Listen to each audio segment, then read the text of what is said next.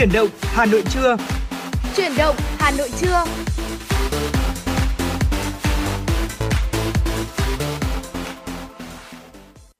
Vâng, xin kính chào quý vị thính giả và chào mừng quý vị thính giả đã quay trở lại với chương trình truyền động Hà Nội trưa cùng với Tuấn Kỳ và Bảo Trâm. Vâng thưa quý vị, ờ, chương trình của chúng tôi đang được phát sóng trực tiếp trên tần số FM 96 MHz của Đài Phát thanh và Truyền hình Hà Nội và đang được đang được phát trực tuyến trên ờ, trang web hanoionline.vn. Và ngày hôm nay thì Tuấn Kỳ và Bảo Trâm rất là vui khi lại được một lần nữa đồng hành cùng với quý vị thính giả trong chương trình buổi trưa ngày hôm nay ạ. Và quý vị cũng đừng quên là hãy luôn giữ sóng và tương tác với chúng tôi qua số điện thoại nóng của chương trình 0243773 6688 quý vị nhé. Quý vị các bạn có vấn đề quan tâm cần chia sẻ hoặc có mong muốn được tặng bạn bè người thân một tác phẩm âm nhạc yêu thích, một lời nhắn yêu thương, hãy tương tác với chúng tôi. Và bà Trâm xin được một lần nữa nhắc lại hotline của chương trình 024 3773 6688. À, thưa quý vị, à, vừa rồi thì bà Trâm cũng vừa mới ra ngoài một chút và thấy rằng là hiện tại thời tiết Hà Nội của chúng ta không quá lạnh, ở thời tiết chỉ hơi lạnh một chút mà thôi. À, tuy nhiên thì hình thái thời tiết mưa phùn đúng như là uh, anh Tuấn Kỳ có nói sáng nay đó là một dấu hiệu của mùa xuân đúng không ạ? Và mùa xuân có vẻ như là vẫn uh, kéo hơi dài và hiện, hiện trạng mưa phùn thì uh, cũng không là cũng không gây quá ảnh hưởng đến uh, những người chúng ta di chuyển trên uh, cung đường đi học đi làm của mình uh, tuy nhiên thì uh, tình trạng mưa phùn như thế này thì cũng gây ra cái hiện trạng là đường phố nó bị nhấp nháp bị ướt đâm ra là khi mà di chuyển thì chúng ta cũng uh, cảm thấy không được thoải mái lắm còn bây giờ hãy cùng uh, chúng tôi cập nhật một chút thông tin về thời tiết ngày hôm nay, ngày 13 tháng 4 năm 2023 tại thời tiết tại thủ đô Hà Nội cũng như là các khu vực ở Bắc Bộ.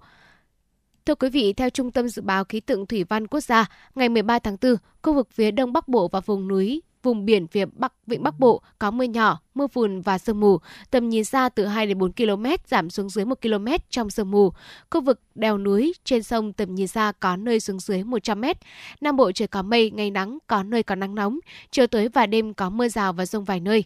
Cụ thể, thời tiết tại thủ đô Hà Nội trời nhiều mây, sáng và đêm có mưa nhỏ, mưa phùn và sương mù, gió đông đến đông nam cấp 23, nhiệt độ thấp nhất từ 22 đến 24 độ C, nhiệt độ cao nhất từ 25 đến 27 độ C. Các tỉnh phía Tây Bắc Bộ trời nhiều mây có mưa vài nơi, sáng sớm có sương mù và sương mù nhẹ rải rác. Riêng khu vực Tây Bắc ngày nắng có nơi có nắng nóng, đêm không mưa, gió nhẹ, nhiệt độ thấp nhất từ 21 đến 24 độ C. Riêng khu vực Tây Bắc nhiệt độ từ 18 đến 21 độ C, nhiệt độ cao nhất từ 28 đến 31 độ C.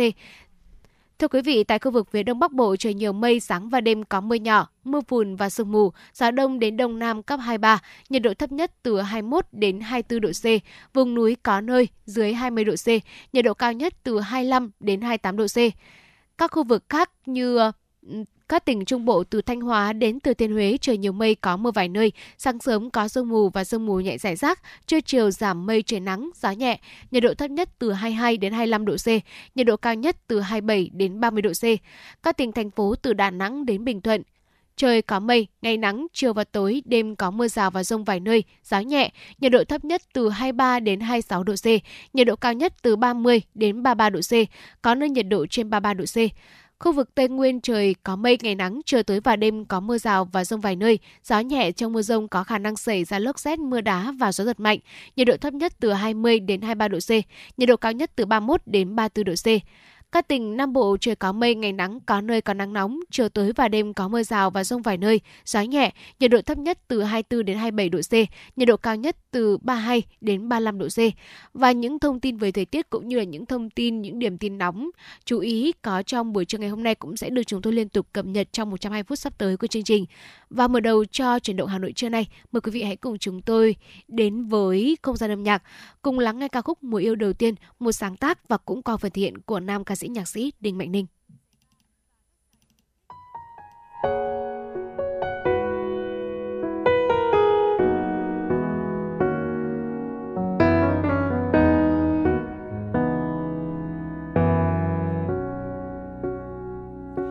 Có lúc anh vẫn thường nhớ về Ngày đầu tiên đôi ta có nhau, Mỗi sáng anh bắt đầu một thói quen gửi cho em một dòng yêu thương thật nồng nàn.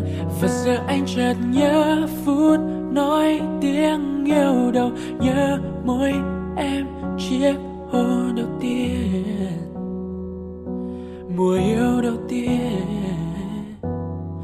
Và giờ anh lại thấy vẫn đây những khi gần nhau, những cái ôm thật chặt từ phía sau và anh yêu biết bao vòng tay nồng ấm mỗi khi hẹn hò. Để hát cho em ngàn lời. Yêu và yêu và yêu em mãi mãi. Yêu và yêu và yêu sẽ lâu dài. Và yêu mình em, chỉ mình em thôi. Chẳng phải là một ai khác. Yêu và đi cùng anh để suốt kiếp yêu và không rời xa để cho đời. Một đóa hương yêu ngọt ngào cho em, gần lại bên anh mùa yêu đầu tiên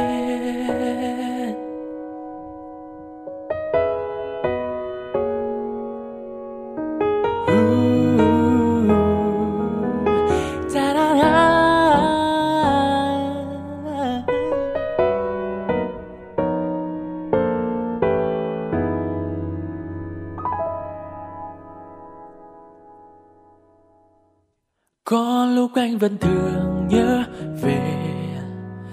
Ngày đầu tiên đôi ta có nhau mỗi sáng anh bắt đầu một thói quen yeah.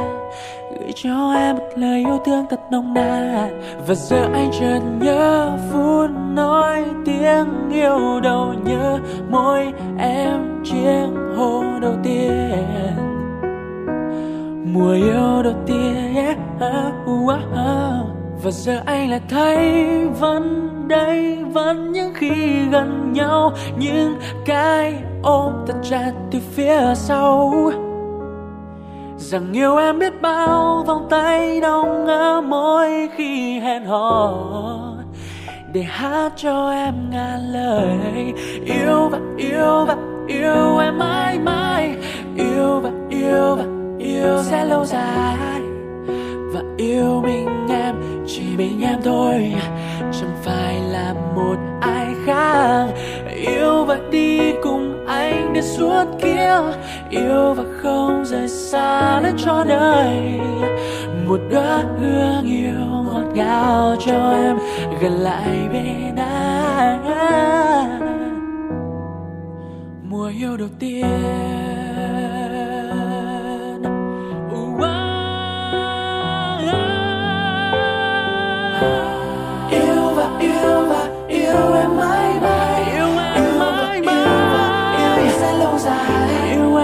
Đầu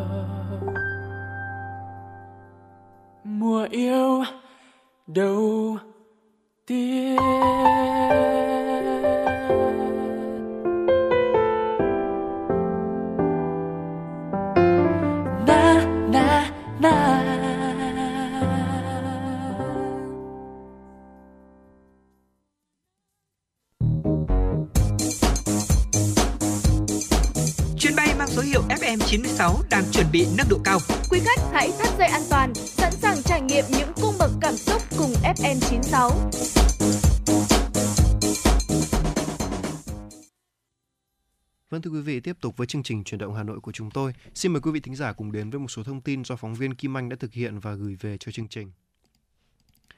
Thưa quý vị, trước tình hình dịch Covid-19 có xu hướng tăng trong mấy ngày qua, Phó Giám đốc Trung tâm Kiểm soát Bệnh tật Hà Nội Khổng Minh Tuấn cho rằng miền Bắc đang trong giai đoạn chuyển mùa từ xuân sang hè nên những bệnh lây truyền qua đường hô hấp như cúm mùa hay Covid-19 có xu hướng tăng.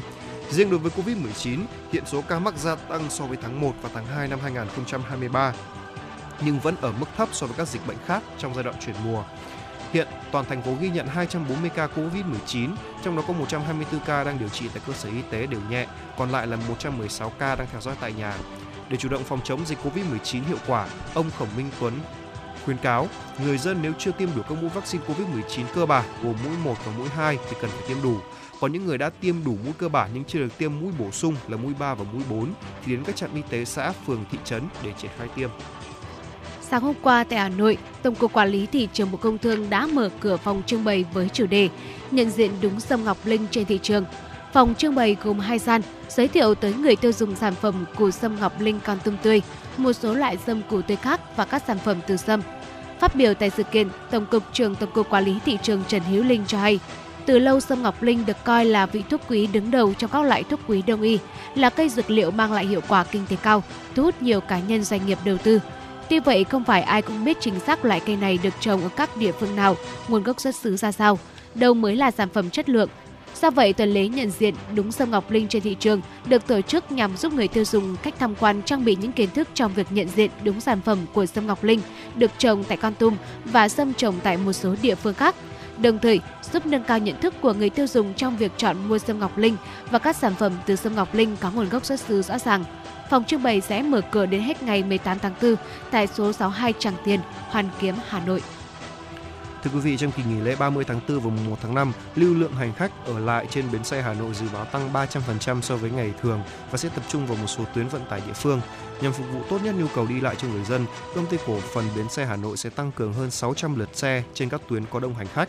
Theo công ty cổ phần bến xe Hà Nội nhận định, dịp nghỉ lễ 30 tháng 4 và mùng 1 tháng 5 năm nay trùng với ngày lễ Dỗ Tổ Hùng Vương mùng 10 tháng 3 âm lịch, tức ngày 29 tháng 4, nên người lao động trên cả nước được nghỉ lễ kéo dài 5 ngày, bắt đầu từ ngày 29 tháng 4 đến hết ngày mùng 3 tháng 5. Dịp nghỉ lễ cũng trùng với dịp khai trương mùa du lịch trong năm tại nhiều tỉnh thành nên nhu cầu đi lại của nhân dân trong kỳ nghỉ lễ sẽ tăng mạnh. Lưu lượng hành khách sẽ tập trung vào một số địa phương, đặc biệt ở những địa phương có điểm tham quan du lịch. Trên số tuyến xe khách được công ty cổ phần bến xe Hà Nội dự báo có lượng hành khách tăng mạnh, trong đó có Hà Giang, Quảng Ninh, Nam Định, Ninh Bình, Thanh Hóa, Thái Bình, Lào Cai, Sơn La. Thời lượng thời gian hành lượng hành khách bắt đầu từ chiều tối ngày 28 tháng 4 đến hết ngày 4 tháng 5. Vâng thưa quý vị, vừa rồi là một số thông tin chúng tôi muốn gửi tới cho quý vị trong chương trình chuyển động Hà Nội trưa ngày hôm nay. Những thông tin đầu tiên ạ.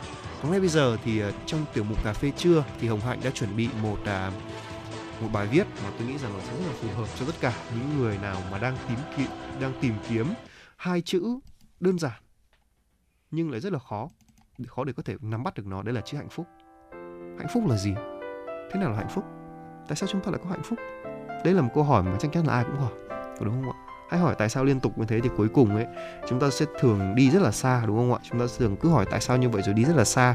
Nói rằng là ừ hạnh phúc là cái này, là cái kia, nhưng cuối cùng ai, mấy ai để ý được đâu là hạnh phúc ở ngay trước mặt mình mình đâu có biết. Có đúng không ạ? Cho nên là ngay bây giờ chúng ta sẽ cùng tìm hiểu năm loại hạnh phúc thường gặp để tạo ra những để có tạo ra những trải nghiệm tích cực trong cuộc đời nha. Bởi vì là đôi khi khoảnh khắc hạnh phúc nó chỉ có một thôi, nhưng nó ảnh hưởng đến cả cuộc đời của cả một con người, đúng không ạ? Vâng, đúng như anh Kỳ chia sẻ, hạnh phúc là một khái niệm mơ hồ và khó định nghĩa với nhiều người. À, nhưng năm loại hạnh phúc dưới đây có lẽ là cũng sẽ giúp quý vị chúng ta có một cái nhìn rõ ràng hơn về hạnh phúc. Hạnh phúc ờ, một cái định nghĩa theo ờ, nhiều người đồng ý đồng tình với quan điểm này đó là hạnh phúc được xem là một trạng thái cảm xúc, tâm trạng.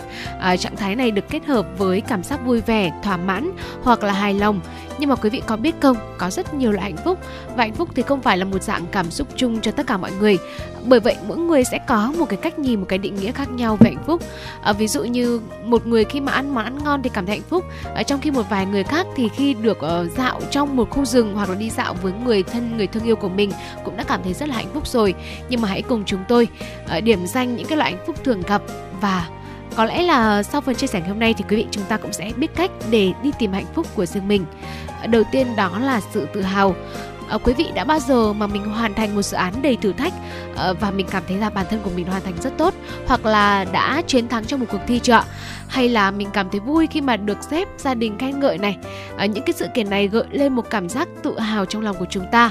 Và tự hào cũng là một dạng của hạnh phúc. À, ngoài việc tự hào về năng lực bản thân thì chúng ta cũng có quyền tự hào về những gì mình đang có. Ví dụ như là gia đình bạn bè công việc à, chúng ta cũng có thể là nuôi dưỡng lòng tự hào bằng cách là ghi lại những thành tựu nho nhỏ cho đến lớn lao của mình đạt được hàng ngày vào một cuốn sổ nhỏ. Hãy nhớ rằng sự tự hào ở đây không nên xuất phát từ việc so sánh với người khác. Ví dụ bạn thấy là mình giỏi giang hơn người à, và mà nên bắt nguồn từ cái việc so sánh mình ngày hôm nay với mình của quá khứ. Vâng. À, tiếp theo đó là loại thứ hai là nuôi dưỡng các mối quan hệ à, phải nói rằng là chúng ta không thể sống một mình đơn độc trong một cái xã hội đang kết nối với nhau hàng ngày thế này được. Và một nhóm các nhà nghiên cứu của trường đại học Harvard đã tiến hành một nghiên cứu vào năm 1938 ở trong đó thì họ theo dõi là 268 nam sinh viên tại trường đại học Harvard trong suốt 75 năm. Họ thu thập dữ liệu xem xét tất cả các khía cạnh từ các mối quan hệ chính trị tôn giáo rồi là thói quen và nhận ra là các mối quan hệ sẽ có ảnh hưởng đến sức khỏe và hạnh phúc của chúng ta. Người ta đã hay là các cụ mình có một câu ngắn gọn hơn đi gần mực thì đen gần đèn thì dạ. Có đúng không ạ? Khi mà chúng ta ở gần những cái người mà tốt thì chúng ta tự nhiên sẽ tốt lên. Và chúng ta ở với những người bạn xấu thì chúng ta dần dần sẽ bị xấu đi. Đó. Và những cái mối quan hệ xã hội với gia đình bạn bè và cộng đồng sẽ mang lại hạnh phúc và sống lâu hơn. Có đúng không nào? Vì thế nên là cái bước đầu tiên ấy bỏ qua đi cái khoa học phải chọn ra những người bạn thật là tốt. Cái này thì khó lắm quý vị ạ khó lắm. Nhưng mà không sao cả. À, theo luật hấp dẫn thì chúng ta có cái gì thì vũ trụ sẽ hút cái đó vào chúng ta thôi có đúng không nào? Và rõ ràng rồi. Ờ, chúng ta không thể sống mà ờ, không có một các mối quan hệ và cũng thật là tệ nếu như những mối quan hệ đó lại không được nuôi dưỡng uh, theo một cái cách um, tích cực. Và có lẽ là để uh, đầu tư cho những cái mối quan hệ thì chúng ta hãy cố gắng dành thật nhiều thời gian để vun đắp những mối quan hệ trong cuộc sống đặc biệt là với người thân với cha mẹ gia đình của mình bên cạnh đó thì một dạng của hạnh phúc được uh, khá nhiều người đồng tình đó chính là sự hài lòng và mãn nguyện. Sự hài lòng tức là hạnh phúc với những gì mà mình đang có biết được mình là ai và vị trí của mình đang ở đâu. Tuy nhiên hài lòng hài lòng không có nghĩa là không có ham muốn ước mơ hay là không có khát vọng ờ, chỉ là chúng ta học cách yêu thương mình của hiện tại và tin tưởng vào kết nối và cái kết quả tốt nhất của mình trong tương lai. À, ví dụ như là chúng ta đã cố hết sức nhưng mà chỉ được 8 điểm trong bài kiểm tra. À, dù mục tiêu đặt ra là 9 hoặc là 10 nhưng mà chúng ta hãy trân trọng những cái nỗ lực mà mình đã bỏ ra. À, nhiều người nghĩ rằng là cuộc sống là một chặng đua dài à, và trở thành một kẻ giỏi nhất kẻ đứng đầu thì mới là người hạnh phúc. À, tư duy cạnh tranh này có thể tiếp cho chúng ta rất nhiều động lực để phấn đấu nhưng mà đây cũng là một cái cách bắt kiệt tâm trí và sức lực của chính mình. Khoảnh khắc chúng ta đạt được thành tích trong một cuộc đua một cuộc đua mới cũng sẽ diễn ra và với thời đại hiện nay thì cuộc sống quá là bận rộn. Hiếm khi nào mà một người chịu ngồi lại thư giãn và học cách hài lòng với những gì mình đạt được. Thực tế thì những người học được cách hài lòng thường ít thất vọng hơn ở trước những cái biến cố bất ngờ xảy ra trong cuộc sống. Thực ra đây cái sự hài lòng này tôi nghĩ nó là một con dao hai lưỡi đấy. Chính xác. tức là đôi khi mà chúng ta quá hài lòng với những gì chúng ta có chúng ta khoe khoang nó chúng ta mang chúng ta nghĩ rằng ừ mình là nhất rồi thì có lẽ là không ổn. Lúc nào chúng ta phải nghĩ về việc tiến lên và hài lòng ở đây ý, thì như uh, bảo trâm đã hướng đến từ đầu là hãy hài lòng với những gì mình có ở thời điểm hiện tại. Chứ còn trong tương lai chắc chắn là chúng ta phải phấn đấu để có những cái tốt hơn trong tương lai có đúng không nào? Đó và tiếp theo đó là sự vui vẻ trong cuộc sống thì ai chẳng bận rộn đúng không ạ? Công việc gia đình các mối quan hệ xã hội khiến cho chúng ta không có thời gian cho một cái thú vui nào đó riêng tư cả. Hầu hết mọi người đều có sở thích và sở thích giúp chúng ta nuôi dưỡng niềm vui trong cuộc sống. Có thể là chơi thể thao nấu ăn trồng cây hay là chơi nhạc. À, theo đuổi sở thích thì là một trong những dạng hạnh phúc dễ tiếp cận và tìm kiếm. Cái điều quan trọng hơn nữa là hãy thử nghiệm các loại hoạt động để tìm ra niềm vui mới trong cuộc sống. Đó là điều tuyệt tốt nhất của đúng không ạ? Và cũng đừng quên hãy có lòng biết ơn trong cuộc sống. Ờ, theo nhiều nghiên cứu, những người cảm thấy biết ơn thường xuyên có xu hướng hạnh phúc và khỏe mạnh hơn so với những người ít biết ơn. Lòng biết ơn cũng có tác động tích cực mạnh mẽ đến sức khỏe tâm lý. Nó làm tăng lòng tự trọng, tăng cường cảm xúc tích cực và khiến chúng ta lạc quan hơn. Hơn nữa, lòng biết ơn rất đơn giản để vun trồng à, bạn có thể là viết nhật ký để cảm ơn những sự kiện hay là con người xuất hiện xung quanh mình ví dụ ngày hôm nay chúng ta được nhân viên cửa hàng bán bánh tặng miễn phí một cái bánh chẳng hạn. À, một người lạ giữ cửa cho mình này hoặc là nhường chúng ta thanh toán trước ở quầy thanh toán. Ờ, hãy thử ghi lại hết những điều nhỏ nhặt này.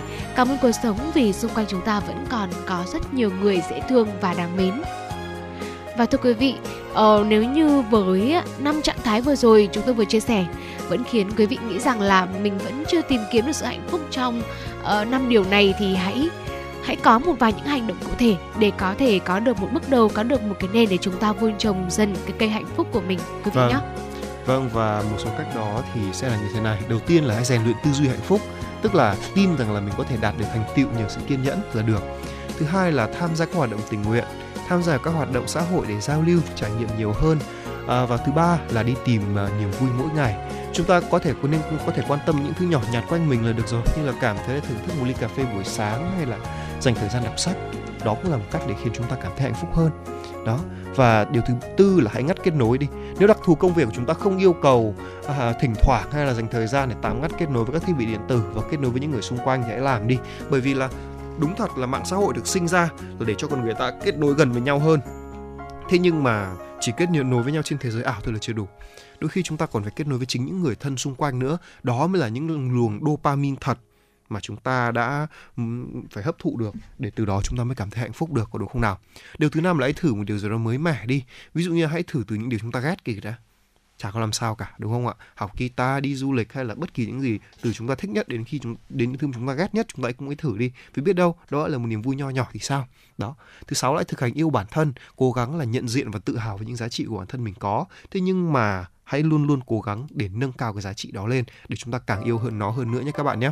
Điều thứ bảy là hãy dành thời gian cho những người thân yêu. Hãy học cách nuôi dưỡng các mối quan hệ thân yêu của mình à, từ à, theo việc theo nghiên cứu thì việc mất liên lạc với bạn bè gia đình một trong năm một trong năm mà à, là một trong năm điều mà người già thường hối tiếc nhiều nhất trong cuộc đời này đó. À, xin phép được điểm qua là năm loại hạnh phúc là đầu tiên là chúng ta có sự tự hào. Cái thứ hai đó là nuôi dưỡng các mối quan hệ. Thứ ba là sự hài lòng và mãn nguyện.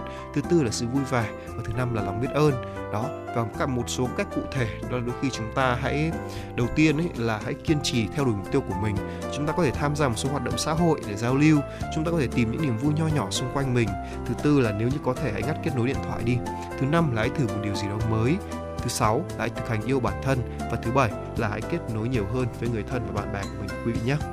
Vâng và với những chia sẻ vừa rồi mà Tuấn Kim vừa gửi đến quý vị uh, cũng đã tạm khép lại tiểu mục cà phê trưa nay.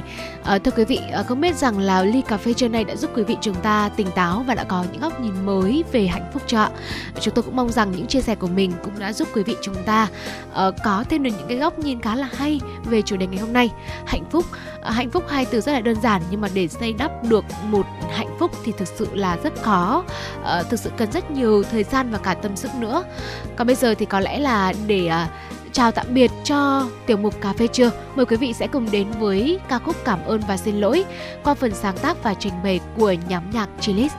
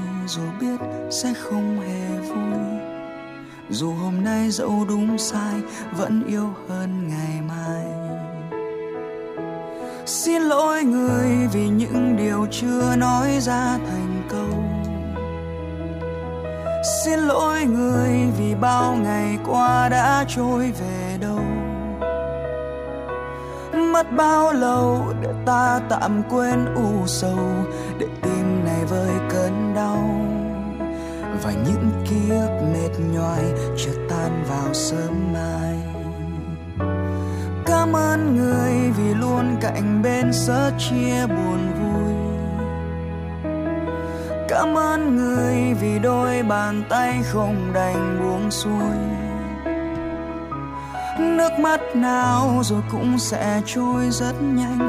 Về nơi ấm em vô cùng, ta xin để lại nụ hôn một lần với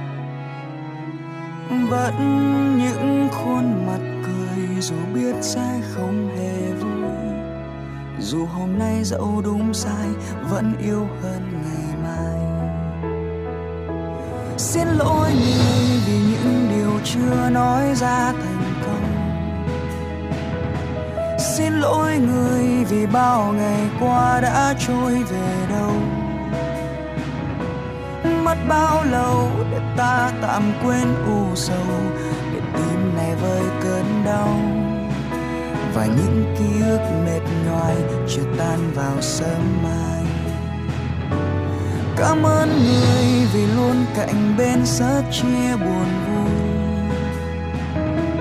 Cảm ơn người vì đôi bàn tay không đành buông xuôi. Nước mắt nào rồi cũng sẽ trôi rất nhanh, về nơi ấm êm vô cùng. Ta xin để lại nụ hôn một lần với ai. Xin lỗi người vì những điều chưa nói ra thành câu xin lỗi người vì bao ngày qua đã trôi về đâu. Mất bao lâu để ta tạm quên u sầu? Tim này vơi cơn đau. Và những ký ức mệt nhòi chợt tan vào sớm mai. Cảm ơn người vì luôn cạnh bên sớt chia buồn vui. Cảm ơn người đôi bàn tay không đành buông xuống. Nước mắt nào rồi cũng sẽ trôi rất nhanh, về nơi ấm em vô cùng. Ta xin để lại nụ hôn một lần với ta xin để lại nụ hôn một lần với ai.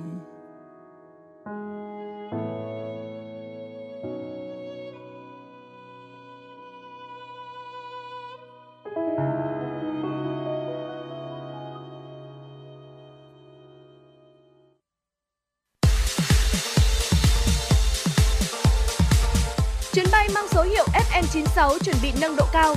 Quý khách hãy thắt dây an toàn, sẵn sàng trải nghiệm những cung bậc cảm xúc cùng FM96.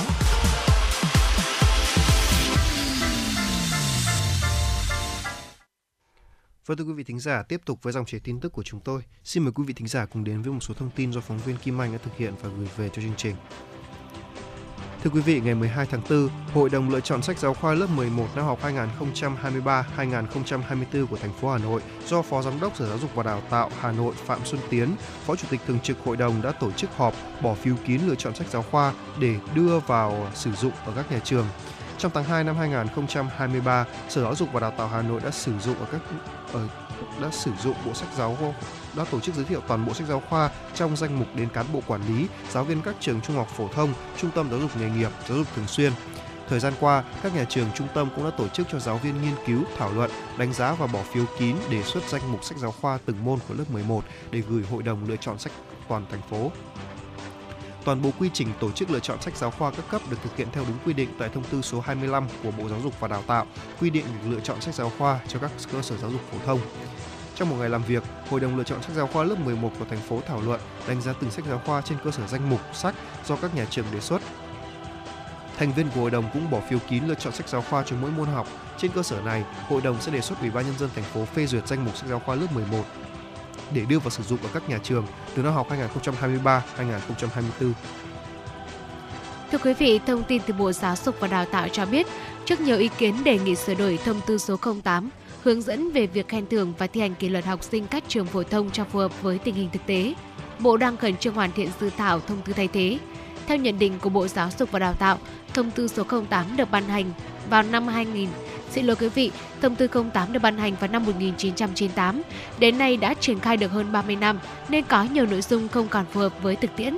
Vì vậy, Bộ đã xây dựng dự thảo thông tư quy định về khen thưởng và kỷ luật đối với học sinh phổ thông để thay thế thông tư số 08 và dự kiến ban hành trong thời gian tới. Hiện nay, hệ thống văn bản quy định về khen thưởng và kỷ luật đối với học sinh trong các cơ sở giáo dục phổ thông cũng đã cơ bản hoàn thiện. Theo đó, Bộ Giáo dục và Đào tạo đã ban hành quy chế đánh giá xếp loại học sinh trung học cơ sở và trung học phổ thông, quy định đánh giá học sinh tiểu học. Đây là những căn cứ để các nhà trường thực hiện đánh giá xếp loại học sinh theo từng cấp học. Thưa quý vị, vừa rồi là một số thông tin chúng tôi cũng gửi tới à, cho quý vị và ngay bây giờ chúng tôi sẽ tiếp tục đến với những thông tin giáo dục tiếp theo. Thưa quý vị, là Sở Giáo dục và Đào tạo Hà Nội tổ chức hội nghị tổng kết hội thi giáo viên dạy giỏi cấp mầm non năm học 2022-2023. Hội thi giáo viên dạy giỏi cấp học mầm non được tổ chức 4 năm một lần nhằm tôn vinh những cô giáo giỏi về nghiệp vụ. Hội thi được cơ sở diễn ra tổ chức từ ngày 10 tháng 11 năm 2022 đến tháng 2 năm 2023 với sự tham gia của 25.000 giáo viên cùng với 100% trường mầm non trên địa bàn thành phố. Có 2.737 học giáo viên được chọn tham dự hội thi cấp quận, huyện, thị xã. Sau đó 128 giáo viên tiêu biểu nhất được chọn tham dự hội thi cấp thành phố. Trong số này có 6 giáo viên trẻ nhất sinh năm 1996 và 2 giáo viên nhiều tuổi nhất sinh năm 1979. Đáng chú ý ở hội thi cấp thành phố là có sự tham gia của hai giáo viên của hai trường ngoài công lập ở quận Hà Đông và quận Hoàng Mai. Tham dự hội thi cấp thành phố, các giáo viên phải trải qua hai phần thi, trong đó ở phần thi lý thuyết, giáo viên thuyết trình biện pháp chăm sóc, nuôi dưỡng giáo dục trẻ. Ở phần thi thực hành, giáo viên tổ chức một hoạt động cho trẻ theo chủ đề năm học, trường mầm non xanh, an toàn, hạnh phúc. Ban tổ chức đã trao 128 giải cho 128 giáo viên, gồm 36 giải nhất, 51 giải nhì, 41 giải ba và trong số này có 9 giáo viên được công đoàn ngành giáo dục Hà Nội tặng giấy khen vượt giáo viên vượt khó, đổi mới, sáng tạo. Ban tổ chức cũng khen thưởng 17 phòng giáo dục và đào tạo có thành tích xuất sắc và 13 phòng giáo dục và đào tạo có thành tích tốt trong chỉ đạo tổ chức hội thi. Thưa quý vị và vừa rồi là những điểm tin được thực hiện bởi biên tập viên Kim Anh. À, tiếp nối chương trình mời quý vị hãy cùng chúng tôi đến với tiêu mục khám phá Hà Nội. Ngày hôm nay thì chúng tôi sẽ được quý vị chúng ta sẽ cùng nhau quay trở lại với uh, một ngôi làng và hãy cùng chúng tôi tìm hiểu một món bánh tại đây.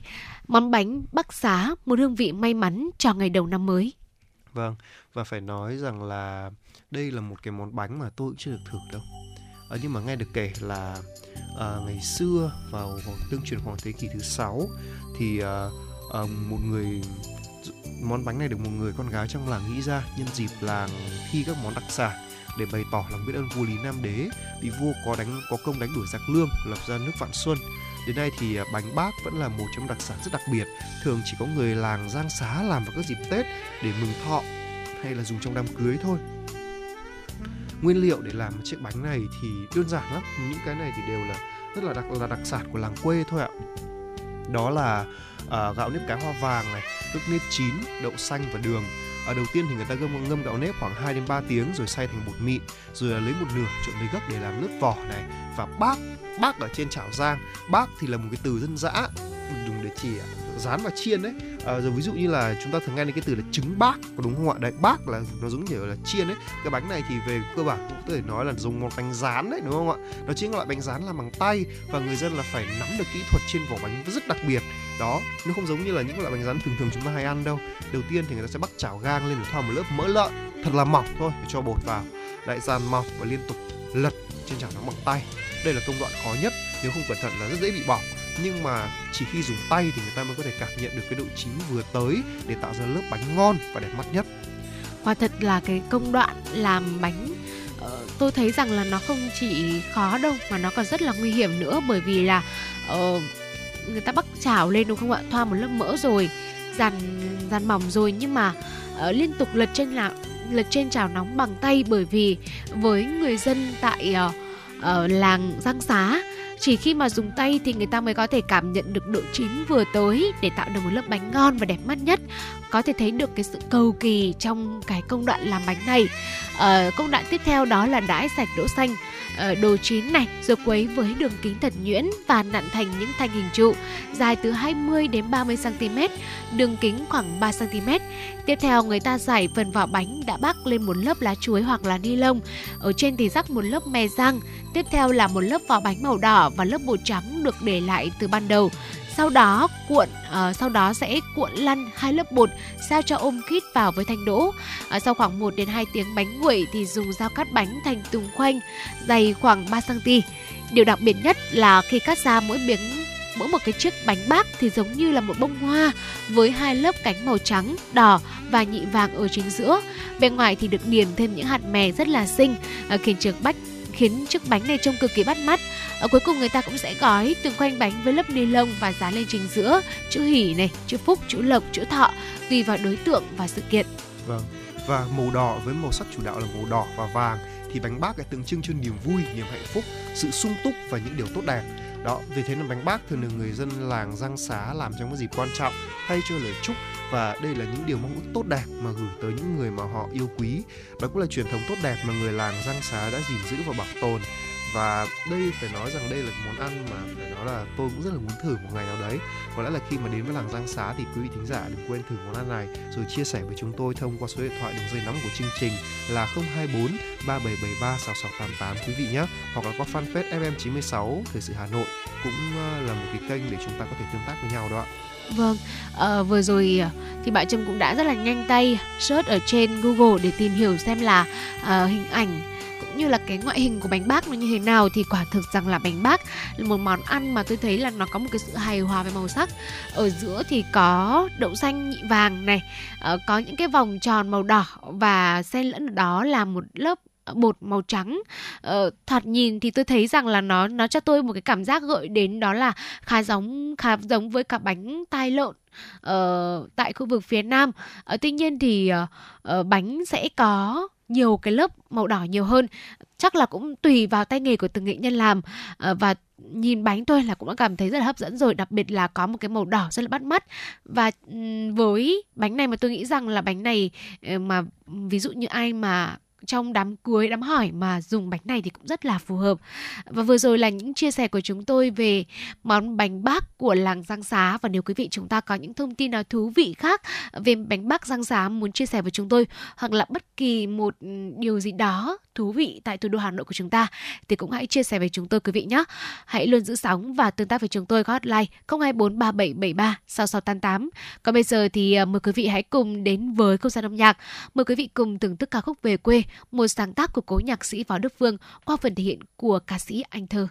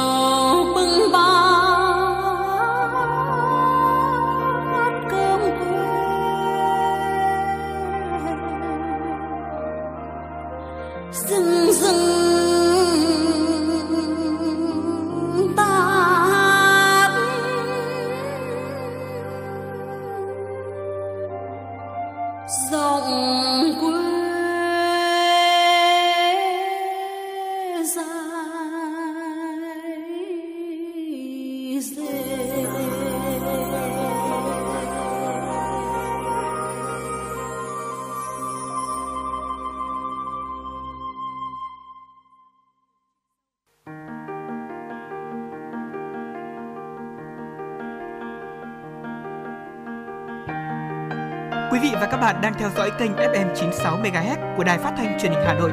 Hãy giữ sóng và tương tác với chúng tôi theo số điện thoại 024 3773 6688. FM 96 đồng hành trên mọi nẻo đường.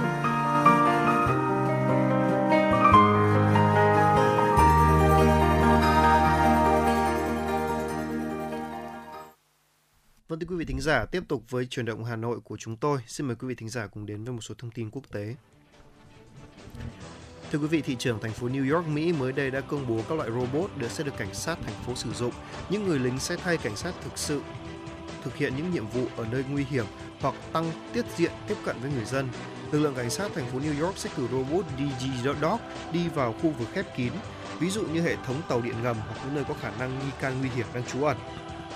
Nhiệm vụ của chú chó robot này là cung cấp các hình ảnh video ghi được về hiện trường cho cảnh sát. Hai robot DigiDog sẽ được cảnh sát New York đưa vào tác nghiệp từ mùa hè năm nay.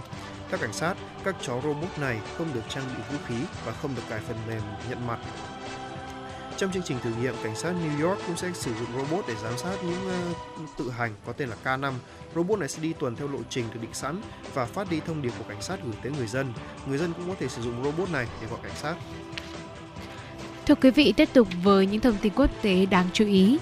Hạ viện Nga đã thông qua đạo luật thắt chặt các quy định lưu hành thuốc lá điện tử tại nước này, trong đó có quy định cấm bán các thiết bị thuốc lá điện tử, kể cả không có chứa nicotine cho trẻ vị thành niên. Sáng kiến này đã được đệ trình lên Duma vào tuần trước, nhận được gần 40 đại biểu ủng hộ, trong đó có Chủ tịch của Duma quốc gia Volodin và các nhà lãnh đạo của cả năm đảng phái trong Duma. Theo đó, các quy định mới đưa ra lệnh cấm lưu thông chất lỏng dành cho thuốc lá điện tử, bao gồm chất lỏng không có chứa nicotine nhưng có chứa hương vị hoặc là chất phụ gia làm tăng nghiện nicotine, cũng như các chất nằm tăng cường, tăng sức hấp dẫn của sản phẩm đó. Chính phủ Liên bang Nga sẽ lập danh sách các chất cấm kể trên. Dự kiến đạo luật này sẽ có hiệu lực kể từ ngày 1 tháng 9 tới. Giới chức Nga lo ngại rằng các chất ma túy có thể được thêm vào các loại dung dịch của các thuốc lá điện tử và chúng được bán không kiểm soát. Thuốc lá điện tử dạng vape còn có nguy cơ nổ ngay trên miệng của người hút thuốc. Thưa quý vị, Bộ Thương mại Mỹ đang tổ chức lấy ý kiến đóng góp của các cơ quan, tổ chức, chuyên gia trong lĩnh vực công nghệ về các quy định liên quan đến trí tuệ nhân tạo AI. Đây được coi là bước đi đầu tiên của chính quyền Tổng thống Joe Biden nhằm xây dựng quy tắc đối với công cụ AI tương tự như chatbot ChatGPT. Bộ Thương mại Mỹ nhấn mạnh, giống như thực phẩm và ô tô, các công cụ AI cũng cần phải được đảm bảo về mức độ an toàn trước khi ra mắt thị trường. Việc thiếu các quy tắc liên quan đến AI đã cho phép các công ty công nghệ Mỹ tự do đưa ra các sản phẩm mới, làm dấy lên lo ngại về các rủi ro do công nghệ này gây ra. Tháng trước, tỷ phú Elon Musk cùng hàng loạt các giám đốc điều hành và chuyên gia đã kêu gọi việc tạm dừng phát triển AI. Công ty OpenAI cũng cho rằng cần có những quy định toàn diện về lĩnh vực này. Một nghiên cứu mới cho thấy chi phí chăm sóc trẻ em đắt đỏ đã buộc 25% phụ huynh ở Vương quốc Anh phải nghỉ việc hoặc bỏ học để ở nhà trông con. Hơn 7.000 cha mẹ và người chăm sóc đến từ Anh, Ấn Độ, Hà Lan, Nigeria, Thổ Nhĩ Kỳ và Mỹ có con dưới 7 tuổi đã tham gia trả lời câu hỏi được tổ chức từ thiện dành cho trẻ em toàn cầu Xcroll đưa ra.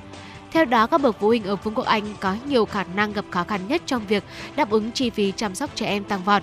Tới 74% nói rằng họ thấy khó khăn. Con số này so với 52% ở Ấn Độ và 68% ở Mỹ. Đáng lo ngại nghiên cứu cho thấy 25% cha mẹ ở Anh đã nghỉ việc hoặc là bỏ học để bù đắp chi phí chăm sóc con cái, so với 17% ở Brazil, 16% tại Thổ Nhĩ Kỳ và 13% đối với Nigeria. 65% cha mẹ ở Anh được hỏi cho biết họ phải thực hiện những điều chỉnh lớn về tài chính, bao gồm đảm nhận nhiều công việc hơn và chi tiêu ít hơn cho thực phẩm. Khoảng 22% cho biết phải chi từ 30 đến 70% thu nhập cho việc chăm sóc trẻ. Cuộc khảo sát đã chỉ ra quy mô của cuộc khủng hoảng chăm sóc trẻ em trên toàn cầu và tác động của nó đối với trẻ em ở các nước giàu cũng như là những quốc gia nghèo và cần có sự thay đổi bởi vì chăm sóc trẻ trong những năm đầu đời lại thiết yếu đối với cơ sở hạ tầng của một quốc gia như đường xá, bệnh viện và viễn thông. Thưa quý vị, những điểm tin quốc tế vừa rồi được thực hiện bởi biên tập viên Kim Anh. Ở tiếp nối chương trình sẽ mời quý vị chúng ta sẽ cùng đến với tiểu mục khám phá thế giới à, và ngày hôm nay thì chúng tôi cũng sẽ uh, giới thiệu đến quý vị uh, cùng chúng tôi đến với đất nước Tây Tạng và cùng nhau trả lời câu hỏi vì sao bò Tây Tạng lại được coi là báu vật của vùng cao nguyên. Phải nói rằng đầu tiên là món bò Tây Tạng này thì với một con bò Tây Tạng nhìn rất là uy nghi, uy dũng, đúng không ạ? Với một bộ lông rất là dày để phù hợp với cả khí hậu của Tây Tạng đó là khá là lạnh. Chúng ta có thể nhìn thấy bò bò lông dài được tìm thấy trong tất cả khu vực của Himalaya đến miền Nam Trung Á bao gồm cả cao nguyên Thanh Tạng và xa về phía Bắc đến tận Mông Cổ cơ. Bò Tây Tạng là một loài động vật có vú sống ở vùng núi cao, được coi là động vật có vú sống ở độ cao lớn nhất thế giới cho nên là chúng có một thân hình mập mạp lông dày, sống ở Himalaya, núi cao nguyên Thanh Hải và Tây Tạng và xa về tận phía Bắc tới tận Mông Cổ cơ. Và bài viết này thì chúng được cả Bảo Trâm chia sẻ sẽ giới thiệu về nguồn gốc của bò Tây Tạng và tìm hiểu về câu hỏi là tại sao nó là loài động vật hoang dã hay là thuần hóa, điểm khác nhau giữa chúng là gì. À, nếu như mà chúng ta đã từng được à, biết đến là chó ngao Tây Tạng được mệnh danh là thần khuyển với vẻ ngoài vô cùng uy dũng và lòng trung thành đáng nể thì ở miền cao nguyên này cùng loài thú khác rất được xem trọng đó là bò Tây Tạng à, được gọi là yak hay là yak nu à, thì trong tiếng địa phương có nghĩa là báu vật Đấy, và nhờ dung tích phổi lớn gấp 3 lần bò thường nên là yak có thể dễ dàng thích nghi với điều kiện trong không khí loãng tại Tây Tạng. Bò Tây Tạng hay còn gọi là yak thì chúng là động vật có vú sống ở trên cao nguyên Thanh Hải và Tây Tạng, phân bổ ở những khu vực có độ cao trên 3.000 mét so với mực nước biển, thuộc bộ à, Atridactia thuộc à, họ Bolividae giác thì có thâm hình mập mạp, lông dày, à, đầu thì tương đối nhỏ thôi, đuôi ngắn và đặc biệt là móng cuốc to và rộng, giống như là bàn chân của những con gấu vậy á. Bởi vì là chúng sống trong một à, môi trường lạnh mà thưa quý vị, cho nên là việc à, thích nghi với môi trường thì cần một cơ thể to, lông dày, đúng không ạ? Và giác thì phân bố ở vùng núi cao và để chịu được những môi trường khắc nghiệt như lạnh giá này, hạn hán và sa mạc hóa nữa, rất là đa năng, đúng không ạ? Rất là giỏi thích nghi và bò Tây Tạng thì à, chủ yếu phân bố ở Tây Tạng Thanh Hải và các khu vực khác của Trung Quốc cũng như là Ấn Độ, Pakistan, à, Nepal và các quốc gia trên dãy Himalaya.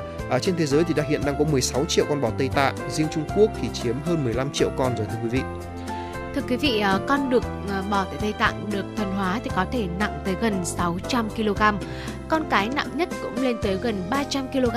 À, trong khi đó thì Jack sống ngoài tự nhiên nặng đến 1.000 kg. Bò Jack có một bộ lông dài, dày, rủ xuống qua bụng Chó hoang dã thì thường có màu sẫm, trong khi đó thì bò nhà lại có một màu lông đa dạng hơn, phổ biến nhất là màu nâu và màu kem. Nguồn gốc của bò Tây Tạng có thể bắt nguồn từ ờ, kỳ Pleistocene, tức là khoảng 3 triệu năm trước. và vào thời điểm đó, chúng được phân bổ rộng rãi ở phía bắc của lục địa Âu Á.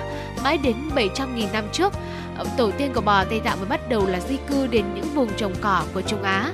Sừng bò Jack có một đoạn cong đặc trưng dài tới 99 cm với đực và dài 64 cm với cái. Ở một đặc điểm chung là bò Jack đều có một cái biếu ở trên lưng của mình. Với sự chuyển động của vỏ trái đất và biến đổi khí hậu, tổ tiên của Jack dần dần di cư đến các vùng núi cao. Theo thời gian thì Jack phát triển thành như ngày nay và thích nghi để tồn tại trong môi trường núi cao. Do bò Tây Tạng có đặc tính sinh tồn trong môi trường khắc nghiệt nên chúng được con người thuần hóa và sử dụng làm gia súc để lấy sức kéo thịt, sữa, lông, đồng thời mở rộng những khu vực phân bổ cũng như là số lượng. Bò Jack được người dân sử dụng để mang vác hàng hóa. Nhờ sức mạnh thể chất vượt trội, chúng có thể vác từ 100 đến 200 kg và di chuyển khoảng 15 km một ngày. Lông lông dày cũng giúp chúng làm việc kể cả khi là thời tiết khắc nghiệt nhất, xuống tới âm 40 độ C. Và trên thực tế thì có hai loại giác, thứ nhất là hoang dã và thứ hai là đã thuần hóa. Như Bảo Trâm vừa rồi cũng đã chia sẻ đó À, bò Tây Tạng hoang dã chủ yếu sống ở vùng núi cao của Tây Tạng, Thanh Hải và những nơi khác của Trung Quốc. Bò Tây Tạng thì thuần hóa thì chủ yếu là phân bổ ở các vùng Tây Tạng này, Thanh Hải, Cam Túc và những nơi khác nữa. À, lịch sử thuần hóa bò Tây Tạng có thể bắt nguồn từ thời cổ đại rồi. Con người bắt đầu thuần hóa loại bò Tây Tạng từ 5.000 năm trước cơ. Vào thời điểm đó thì người dân sống chủ yếu là nuôi bò Tây Tạng hoang dã tại nhà để làm giống, phục vụ cho mục đích là trồng trọt, vận chuyển và làm lương thực. Ngày nay thì bò Tây Tạng thuần hóa trở thành một nguồn thu nhập và thịt quan trọng cho người dân Tây Tạng. À, bò Tây Tạng cung cấp cho người dân địa phương tiện di chuyển này, à, cày bừa, giải trí và cho lông để may áo, thệ lều, chăn gối và sữa để làm bơ, phô mai. Và khi nó già đi thì có thể cung cấp thịt, ngay cả phân bò cũng ờ, không cần bỏ đi mà có thể dùng làm nguyên liệu để nhóm lửa, đun nước.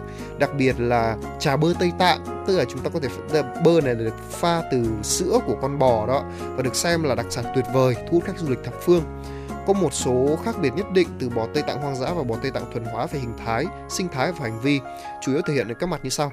Thứ nhất là về hình thái này, thì bò Tây Tạng hoang dã có kích thước tương đối lớn, lông màu nâu đen và chân ngắn, dày, thân hình rắn chắc hơn rất nhiều so với yak thuần hóa. Như Bảo Trâm vừa chia sẻ là nó, nó có thể nặng đến 1.000 kg, có đúng không ạ? Bò Tây Tạng thuần hóa thường có kích thước nhỏ hơn à, với nhiều màu lông khác nhau, à, chân thì tương đối gầy và dài, thân hình thì tương đối mảnh mai thôi. Bò Tây Tạng thì có thân hình rất là uy nghi và mạnh mẽ nhưng cũng rất gọn gàng để không bị hao quá nhiều năng lượng. Ngoài ra thì nó cũng sở hữu bộ lông dài và dày để có thể giữ nhiệt này. Tim phổi của bộ của bò giác đều lớn hơn gia súc bình thường để thích ứng với điều kiện oxy loãng. À, sự khác biệt về sinh thái thì bò Tây Tạng hoang dã chủ yếu sống ở những vùng à, đồng cỏ cao, lạnh giá và chủ yếu ăn cỏ dại và lúa mạch. Tuy nhiên, nhờ sự can thiệp của con người, bò Tây Tạng thuần hóa lại có một môi trường sinh thái tương đối là tốt và nguồn thức ăn khá là dồi dào với cả với cái rơm, thức ăn tươi và cỏ khô là thức ăn chính của chúng đó. Ở ờ, bên cạnh đó thì ờ, bò Tây Tạng hoang dã và thuần hóa thì cũng có sự khác biệt về hành vi nữa. Ờ, bò Tây Tạng hoang dã có tính tự chủ và độc lập rất là cao, khả năng thích ứng mạnh mẽ, đồng thời có thể tồn tại và sinh sản trong môi trường núi cao. Ngược lại, bò Tây Tạng thuần hóa thì tương đối là ngoan ngoãn vì rõ ràng rồi, chúng đã được con người chúng ta thuần hóa trong một thời gian dài. À, dù không phải là con vật thiêng liêng, nhưng bò Jack luôn đóng một vai trò vô cùng quan trọng trong văn hóa Tây Tạng. Hình ảnh của nó nhắc nhở con người về ý chí sống mạnh mẽ, can trường ở vùng núi cao, hẻo lánh và khắc nghiệt. Tóm lại thì chắc là một loại động vật có vú sống trong một môi trường núi cao với khả năng thích nghi và sức sống mạnh mẽ. Có hai loại bò Tây Tạng đó là hoang dã và thuần hóa. Ở giữa chúng có những cái khác biệt nhất định về hình thái này, sinh thái và hành vi và chúng cũng là một nguồn thu nhập và thì quan trọng đối với người dân địa phương. Ở thời điểm hiện tại thì Jack đang ngày càng thu hút được nhiều sự quan tâm và chú ý của mọi người vì có một vẻ ngoài đẹp đẽ và cực kỳ độc đáo. À, thưa quý vị, vừa rồi chúng tôi đã đưa quý vị chúng ta cùng nhau tìm hiểu về à, loài bò tại Tây Tạng à, và tại sao với người dân Tây Tạng thì bò Jack lại quan trọng đến như vậy. À, thưa quý vị, được mệnh danh là nóc nhà của thế giới hay là đất nước của tuyết, Tây Tạng thì luôn huyền bí và là một vùng đất tọa lạc trên dãy Himalaya, luôn là một điểm đến để hấp dẫn với những ai mà chúng ta thích du lịch và trải nghiệm. Từ xưa đến nay khi mà nhắc đến Tây Tạng người ta sẽ nghĩ ngay đến quê hương của Đức Đạt Lai Mạt Ma hoặc là của Phật giáo Mật Tông. Nhưng có lẽ ngày hôm nay thì uh, uh, nhắc đến Tây Tạng chúng ta cũng sẽ nghĩ đến ngay hình ảnh của con bò Jack. Uh, quý vị có thể là search Google để có thể nhìn được hình dáng uy nghi bệ vệ của loài bò này. Uh, thưa quý vị có rất nhiều lý do để mọi người chúng ta đến muốn đến Tây Tạng một lần trong cuộc đời của mình và quý vị, nếu như chúng ta đã có cơ hội đến Tây Tạng, đã có cơ hội được nhìn ngắm bò trác ở ngoài đời thật rồi, thì cũng hãy nhớ chia sẻ với chúng tôi. Con là quen thuộc của chương trình 0243773 6688 quý vị nhé và bây giờ thì chúng ta sẽ cùng nhau ờ, tiếp nối chương trình với một ca khúc âm nhạc ờ, và quý vị cũng đừng rời sóng, ngay sau ca khúc này thì Bảo Trâm Tuấn Kỳ cũng sẽ quay trở lại và tiếp tục đồng hành cùng quý vị thính giả trong chuyển động Hà Nội trưa nay. Mời quý vị cùng đến với ca khúc có tựa đề Sợ yêu qua phần thể hiện của nữ ca sĩ Thanh Hà.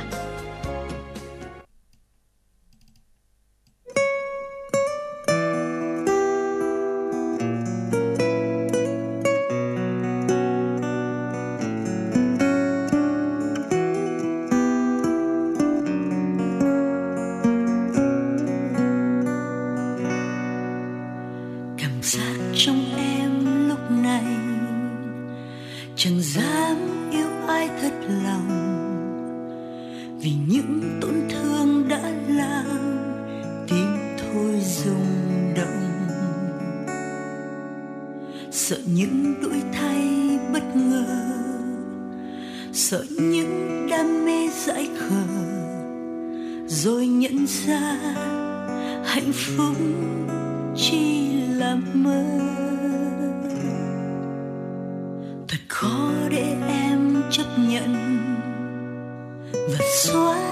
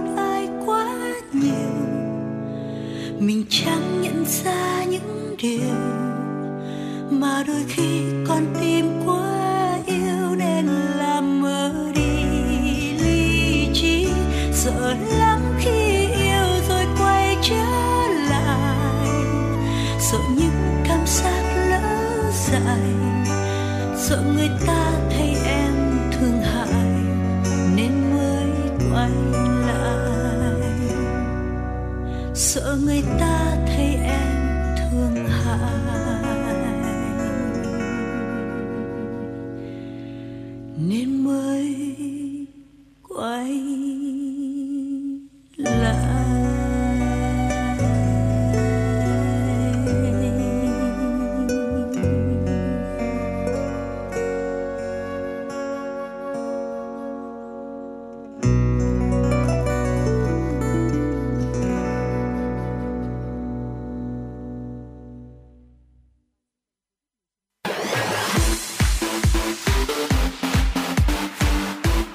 Chuyển động Hà Nội trưa. Chuyển động Hà Nội trưa.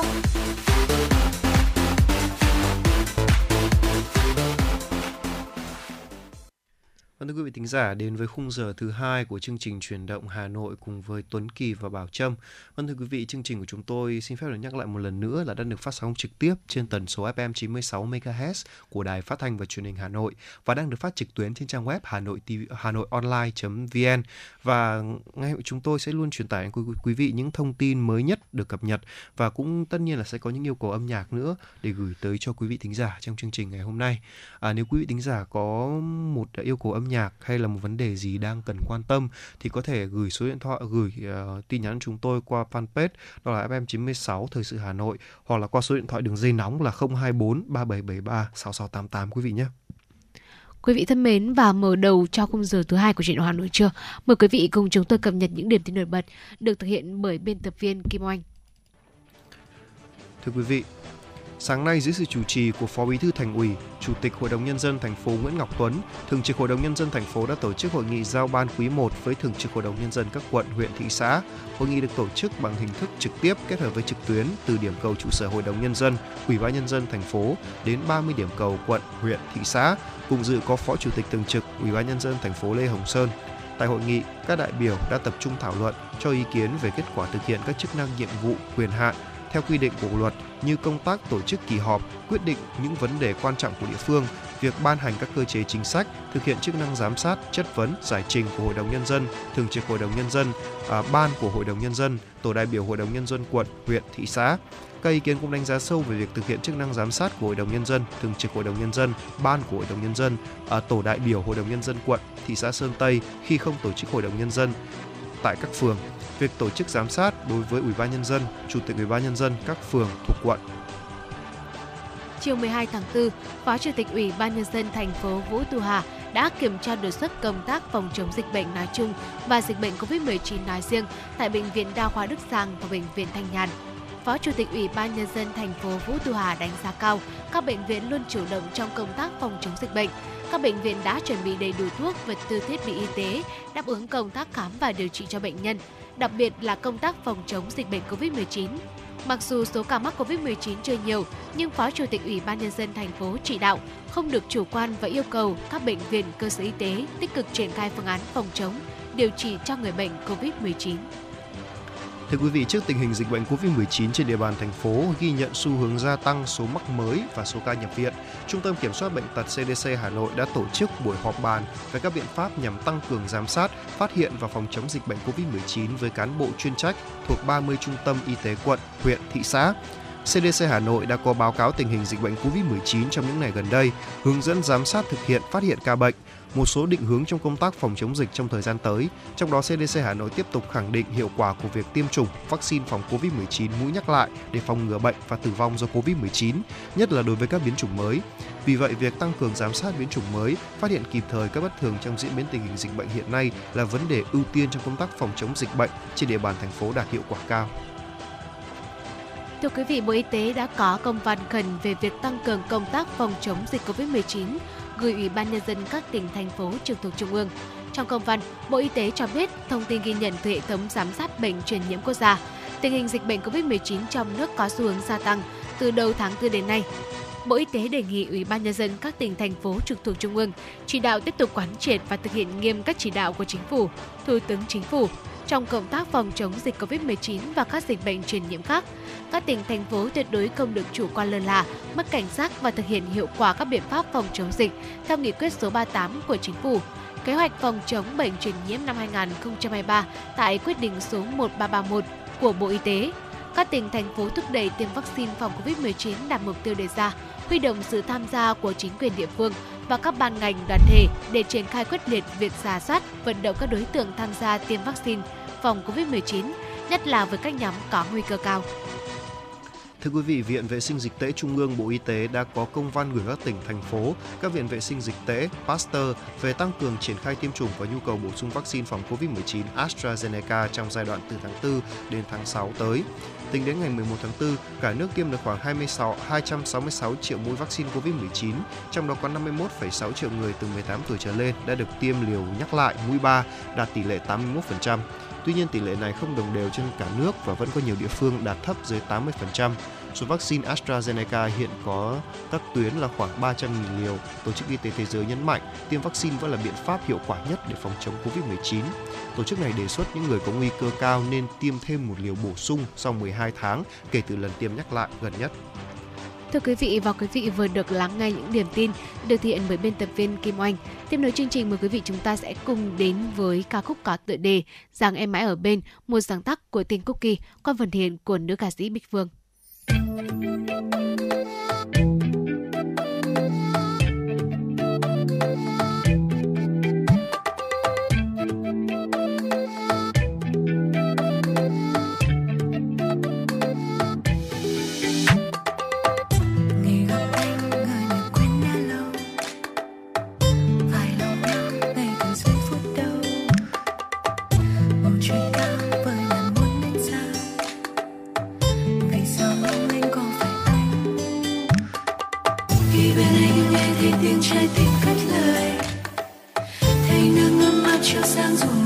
rơi đêm mơ đêm mơ, đêm em đêm mơ, thấy người mắt cười nói lời yêu. Cầm tay em đi, anh đưa em đến nơi xa xôi tận cuối trời. Đơn mây theo gió bay, tháng ngày đâu hay. Trong đêm tối thầm tay anh vẫn nắm chặt em.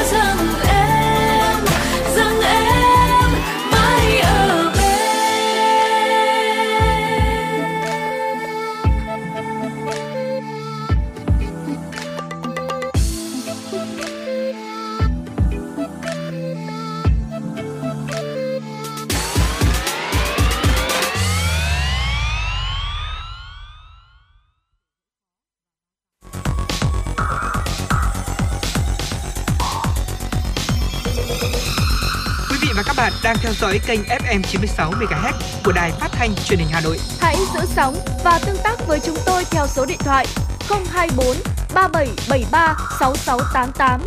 FM 96 đồng hành trên mọi nẻo đường. đường.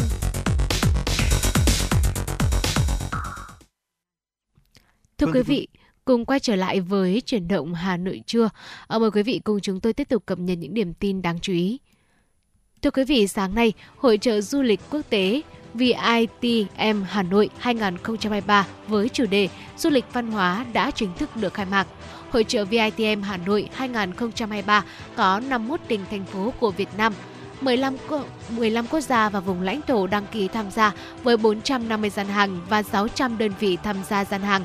Dự kiến Dự kiến hội trợ của Hà Nội năm 2023 sẽ đón trên 3.000 doanh nghiệp du lịch Việt Nam và quốc tế đến làm việc với 10.000 tour và sản phẩm du lịch khuyến mãi được bán ra. Ước tính sẽ có hơn 60.000 khách tới tham quan trong 4 ngày diễn ra hội trợ. VITM Hà Nội 2023 sẽ diễn ra nhiều hoạt động xúc tiến du lịch thông qua các hoạt động gặp gỡ giữa doanh nghiệp với doanh nghiệp, doanh nghiệp với người tiêu dùng, hoạt động của các cơ quan xúc tiến du lịch Việt Nam và quốc tế. Điểm nhấn của các sự kiện chuyên ngành tại du lịch tại hội trợ lần này là diễn đàn phát triển du lịch văn hóa Việt Nam, tọa đàm giảm thiểu rác thải nhựa trong lĩnh vực du lịch. Hội trợ còn có một số chương trình xúc tiến du lịch quốc tế và nội địa hấp dẫn. Thưa quý vị, thông tin tiếp theo chúng tôi muốn gửi tới cho quý vị đó là việc chính sách tiền tệ đang được nới lỏng dần với động thái giảm lãi suất và nhiều sự điều chỉnh về pháp lý sẽ giúp cho các cổ phiếu các doanh nghiệp thị trường bất động sản nói chung và chung cư nói riêng có cơ sở để phục hồi trong nửa cuối năm nay. Đây là nhận định được nhiều chuyên gia chia sẻ tại buổi tọa đàm về xu hướng thị trường bất động sản do Hiệp hội Bất động sản Việt Nam tổ chức tại Hà Nội. Theo các chuyên gia tại hội thảo, trong thời gian qua, các cơ quan quản lý nhà nước đã thực thi nhiều giải pháp liên quan đến mặt pháp lý để gỡ khó cho thị trường như Nghị định 08, gỡ khó về trái phiếu doanh nghiệp, Nghị định 10 gỡ khó cho bất động sản nghỉ dưỡng, Kèm theo đó là một loạt các chính sách hỗ trợ, thành lập các tổ chức công tác để gỡ khó và báo cáo về thực trạng tại nhiều doanh nghiệp bất động sản lớn có giá trị vốn hóa cao trên thị trường chứng khoán. Các nhóm giải pháp về mặt pháp lý đi kèm với chính sách tiền tệ được nới lỏng dần sẽ tạo động lực cho thị trường bất động sản trong nửa sau năm 2023. Các chuyên gia cũng cho rằng phân khúc chung cư chung và cao cấp sẽ dẫn dắt thị trường trong bối cảnh tầng lớp trung lưu ngày càng đông đảo và xu hướng của các nhân sự nước ngoài làm việc tại Việt Nam trong tương lai. Trong báo cáo về chỉ số năng lực cạnh tranh cấp tỉnh BCI 2022, Liên đoàn Thương mại và Công nghiệp Việt Nam VCCI cho biết tiếp cận tín dụng đã trở thành mối lo lớn nhất với khoảng 55,6% doanh nghiệp. Theo phản ánh của các doanh nghiệp, trở ngại lớn nhất là việc doanh nghiệp không thể vay vốn nếu không có tài sản thế chấp.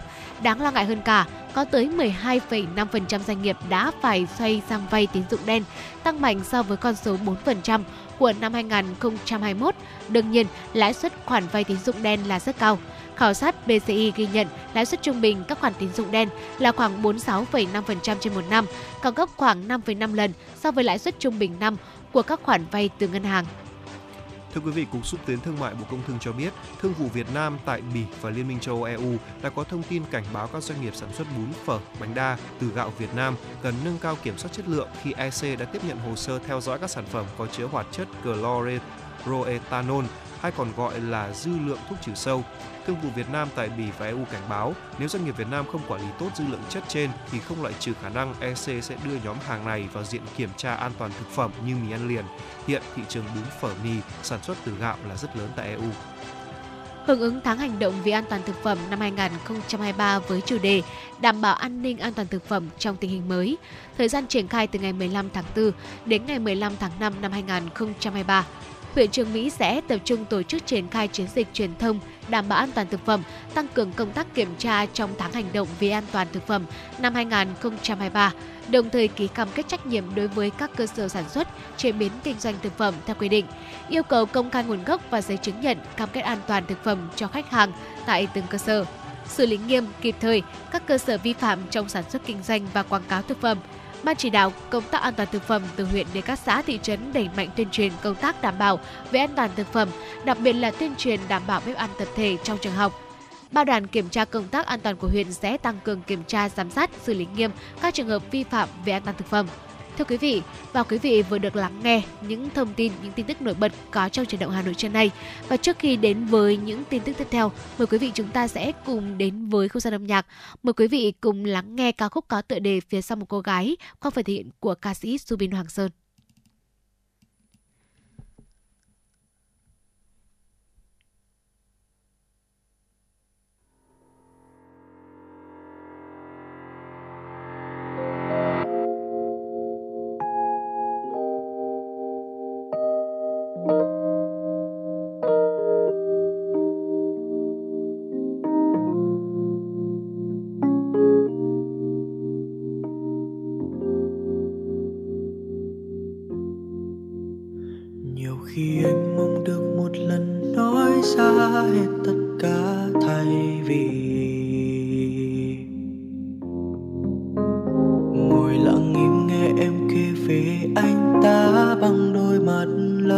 lành. Đôi lúc em tranh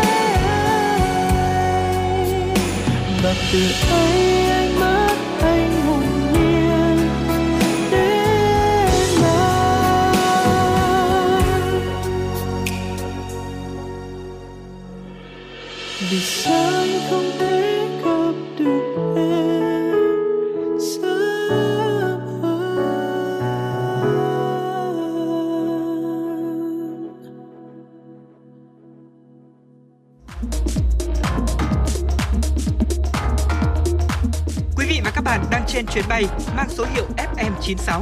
Hãy thư giãn, chúng tôi sẽ cùng bạn trên mọi cung đường. Hãy giữ sóng và tương tác với chúng tôi theo số điện thoại 024 3773 6688.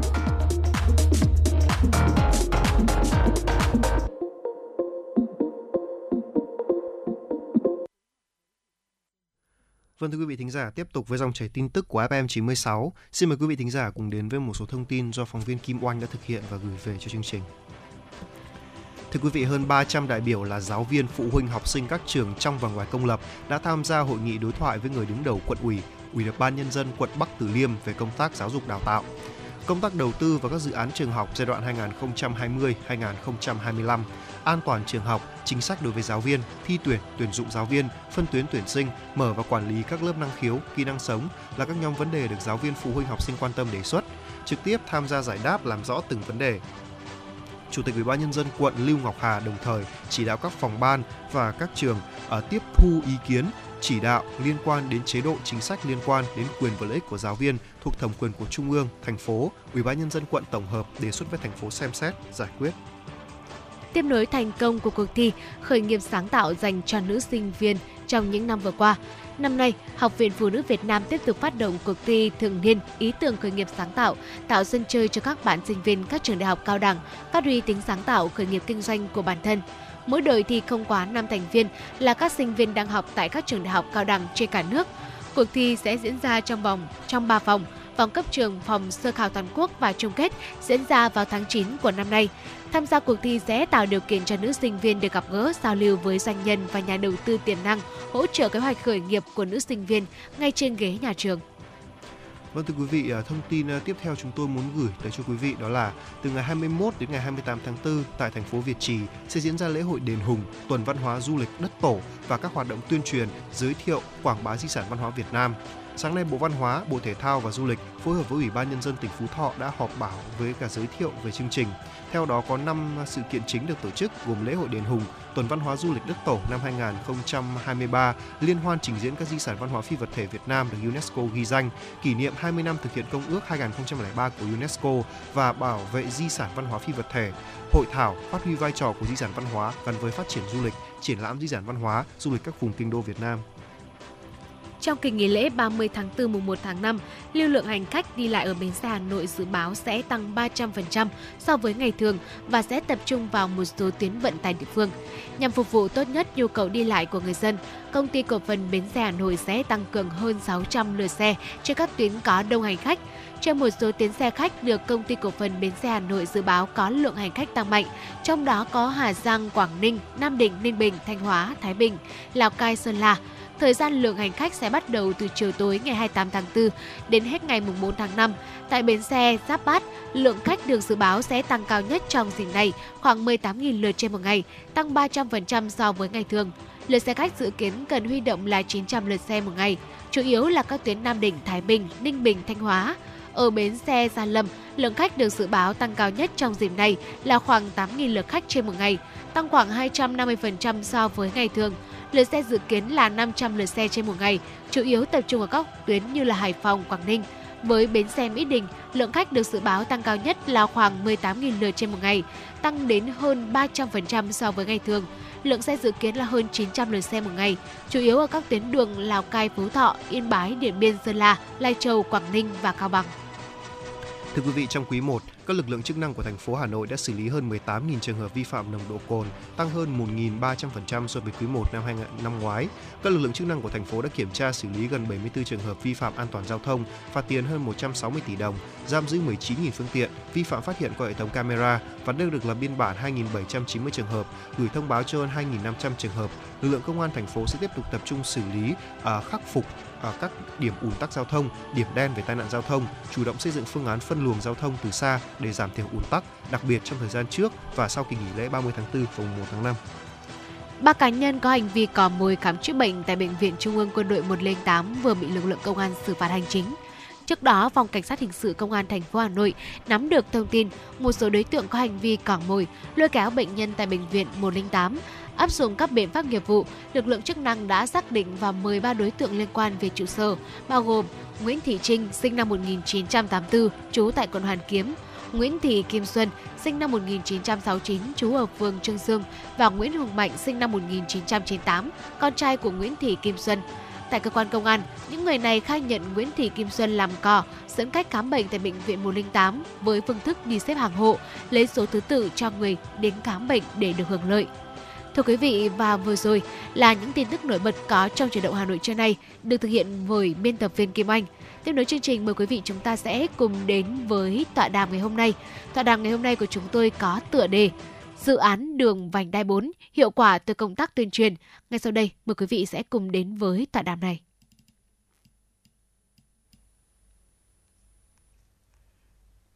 Xin kính chào quý vị và các bạn. Trọng Khương rất vui được gặp lại quý vị và các bạn trong chương trình tọa đàm được phát sóng trên sóng của Đài Phát thanh và Truyền hình Hà Nội. Thưa quý vị, với sự sát sao của các địa phương trong công tác tuyên truyền đã giúp người dân hiểu tầm quan trọng của dự án đường vành đai 4 vùng thủ đô cũng như các chủ trương của trung ương và thành phố, từ đó tạo đồng thuận cao trong triển khai thực hiện. Để hiểu sâu về vấn đề này, Trọng Khương cùng ekip chương trình Chuyển động Hà Nội đã có mặt tại huyện Thanh Oai để cùng gặp gỡ các vị khách mời, những người đã, đang trực tiếp thực hiện công tác này. Chủ đề tọa đàm chúng tôi thực hiện trong ngày hôm nay đó là dự án đường vành đai 4, hiệu quả từ công tác tuyên truyền. Tham gia trao đổi về vấn đề này thì chúng tôi xin được trân trọng giới thiệu các vị khách mời. Ông Lê Văn Ân, trưởng ban tuyên giáo huyện ủy Thanh Oai. Xin chào quý vị và các bạn. Ông Lê Tuấn Tú, giám đốc Trung tâm Phát triển Quỹ đất huyện Thường Tín. Xin chào quý vị và các bạn. Ông Đỗ Xuân Đáng, Chủ tịch Ủy ban nhân dân xã Minh Khai, huyện Hoài Đức. Vâng, xin kính chào quý khán giả của Đài Truyền hình Hà Nội. Xin cảm ơn các vị khách mời đã tham gia buổi tọa đàm của chúng tôi ngày hôm nay.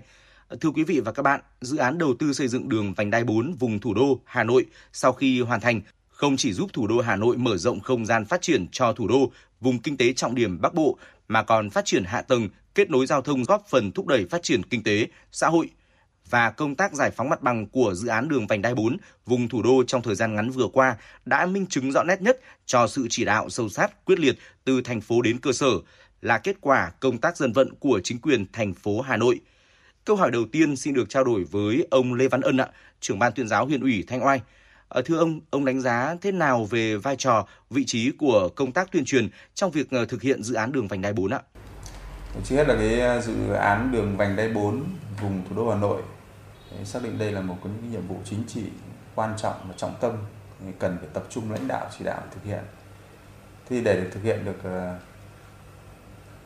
tốt cái nhiệm vụ này thì cái công tác tuyên truyền rất là quan trọng bởi vì ờ, công tác tuyên truyền để làm nâng cao cái nhận thức của người dân trước hết là người dân là phải, phải có được cái nhận thức đúng đắn đặc biệt là ờ, nhận thức về cái tầm quan trọng và cái ý nghĩa của cái việc triển khai cái tuyến đường vành đai 4 này cùng với việc là giải quyết những vấn đề về ách tắc giao thông thì nó còn có một ý nghĩa rất lớn trong cái việc là ờ, phát triển kinh tế xã hội an ninh quốc phòng Đấy, cho nên là công tác tuyên truyền làm sao là người dân phải thấu được, phải thấy được là cái lợi ích của tuyến đường vành đai 4 này khi mà được triển khai thực hiện. Đấy, chính vì vậy là công tác tuyên truyền ờ, của huyện Thanh Hoa dưới sự lãnh đạo của huyện ủy, ủy ban dân huyện thì à, các ngành của huyện rồi đến mặt trận tổ quốc và tất cả các ban ngành đoàn thể. Có thể nói là cả hệ thống chính trị đều vào cuộc trong công tác tuyên truyền này.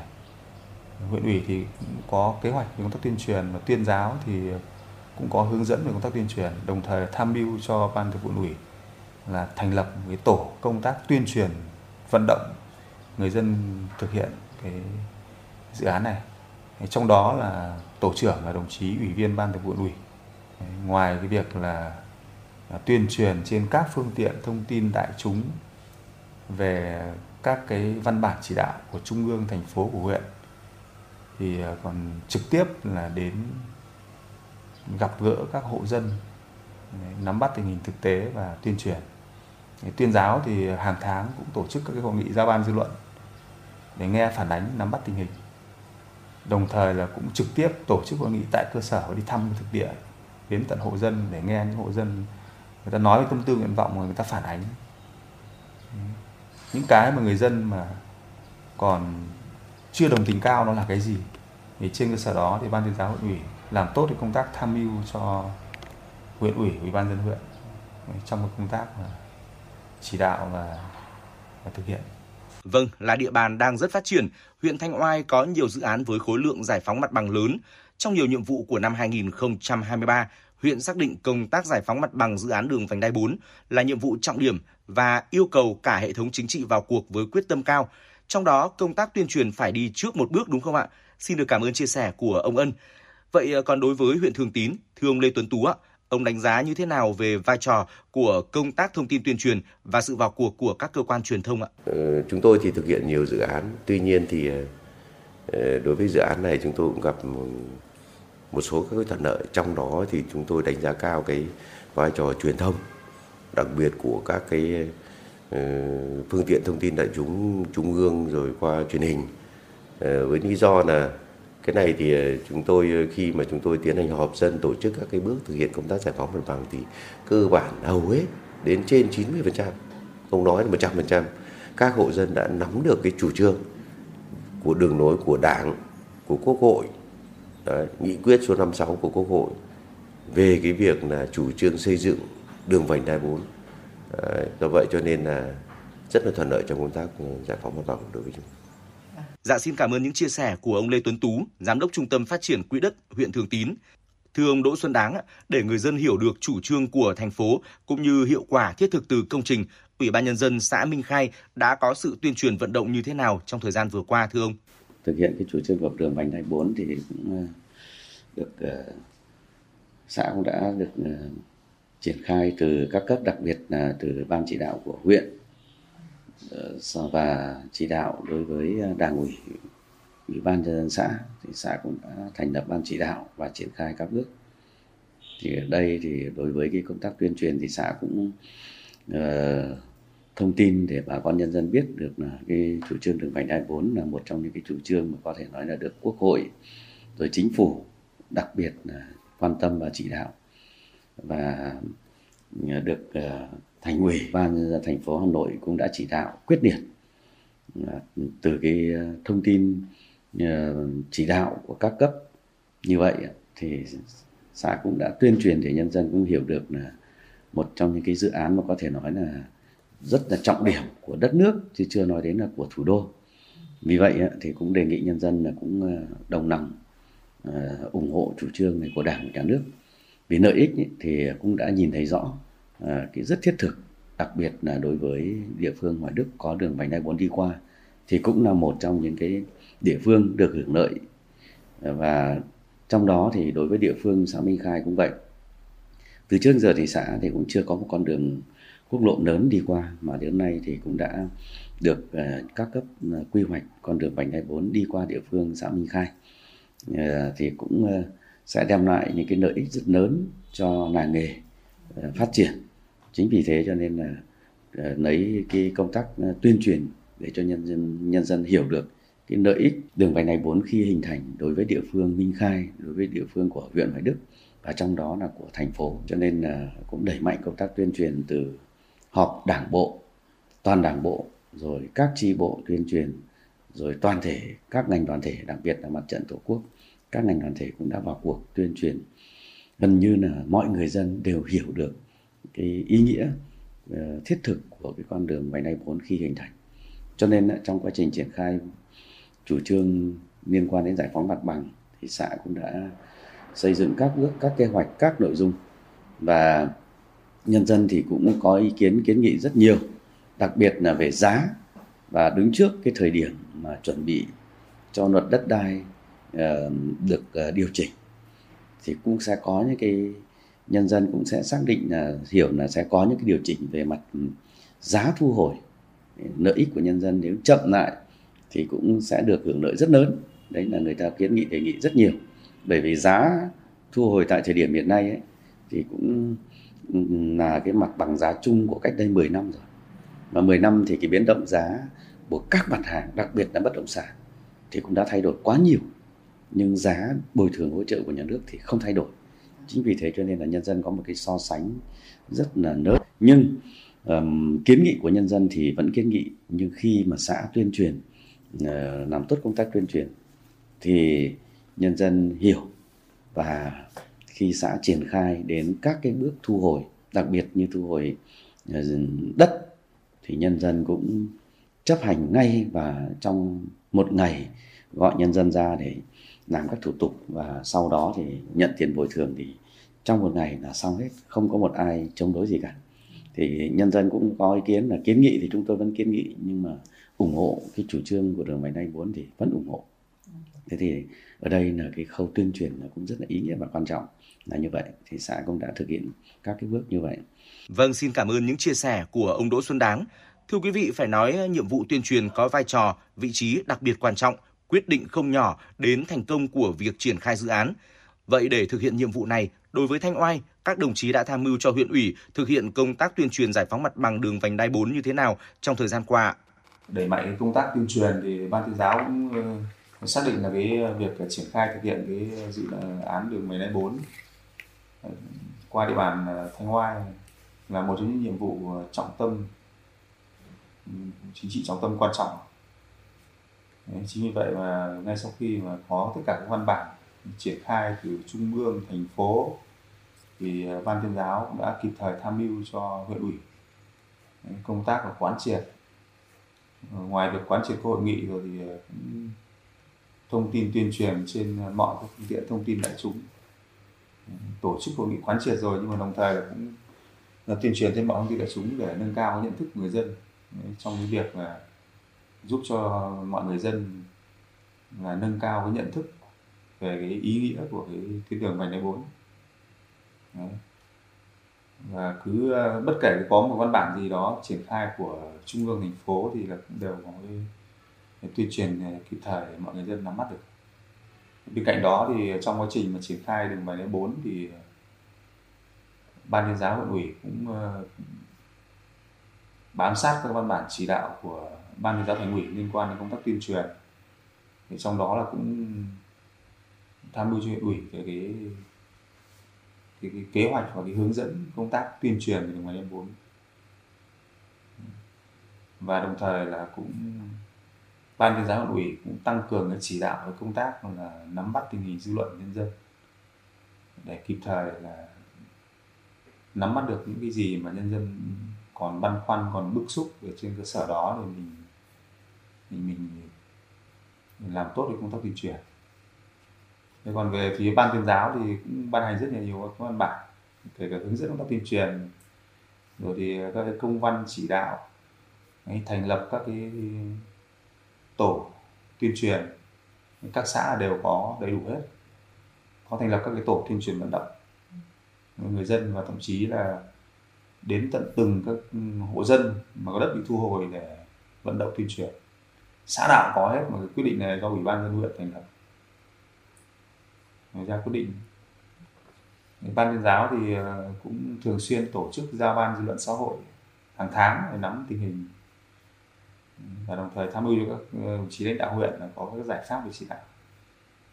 Và trực tiếp thì ban tuyên giáo huyện ủy cũng tổ chức một hội nghị tại cơ sở, cũng đến ờ, thăm thực địa luôn và đồng thời là đến tận hộ dân để được nghe trực tiếp người dân phản ánh mình vừa là định hướng trên cơ sở mình nắm bắt được dư luận thì mình có những cái định hướng đúng đắn tới mọi người dân trên địa bàn.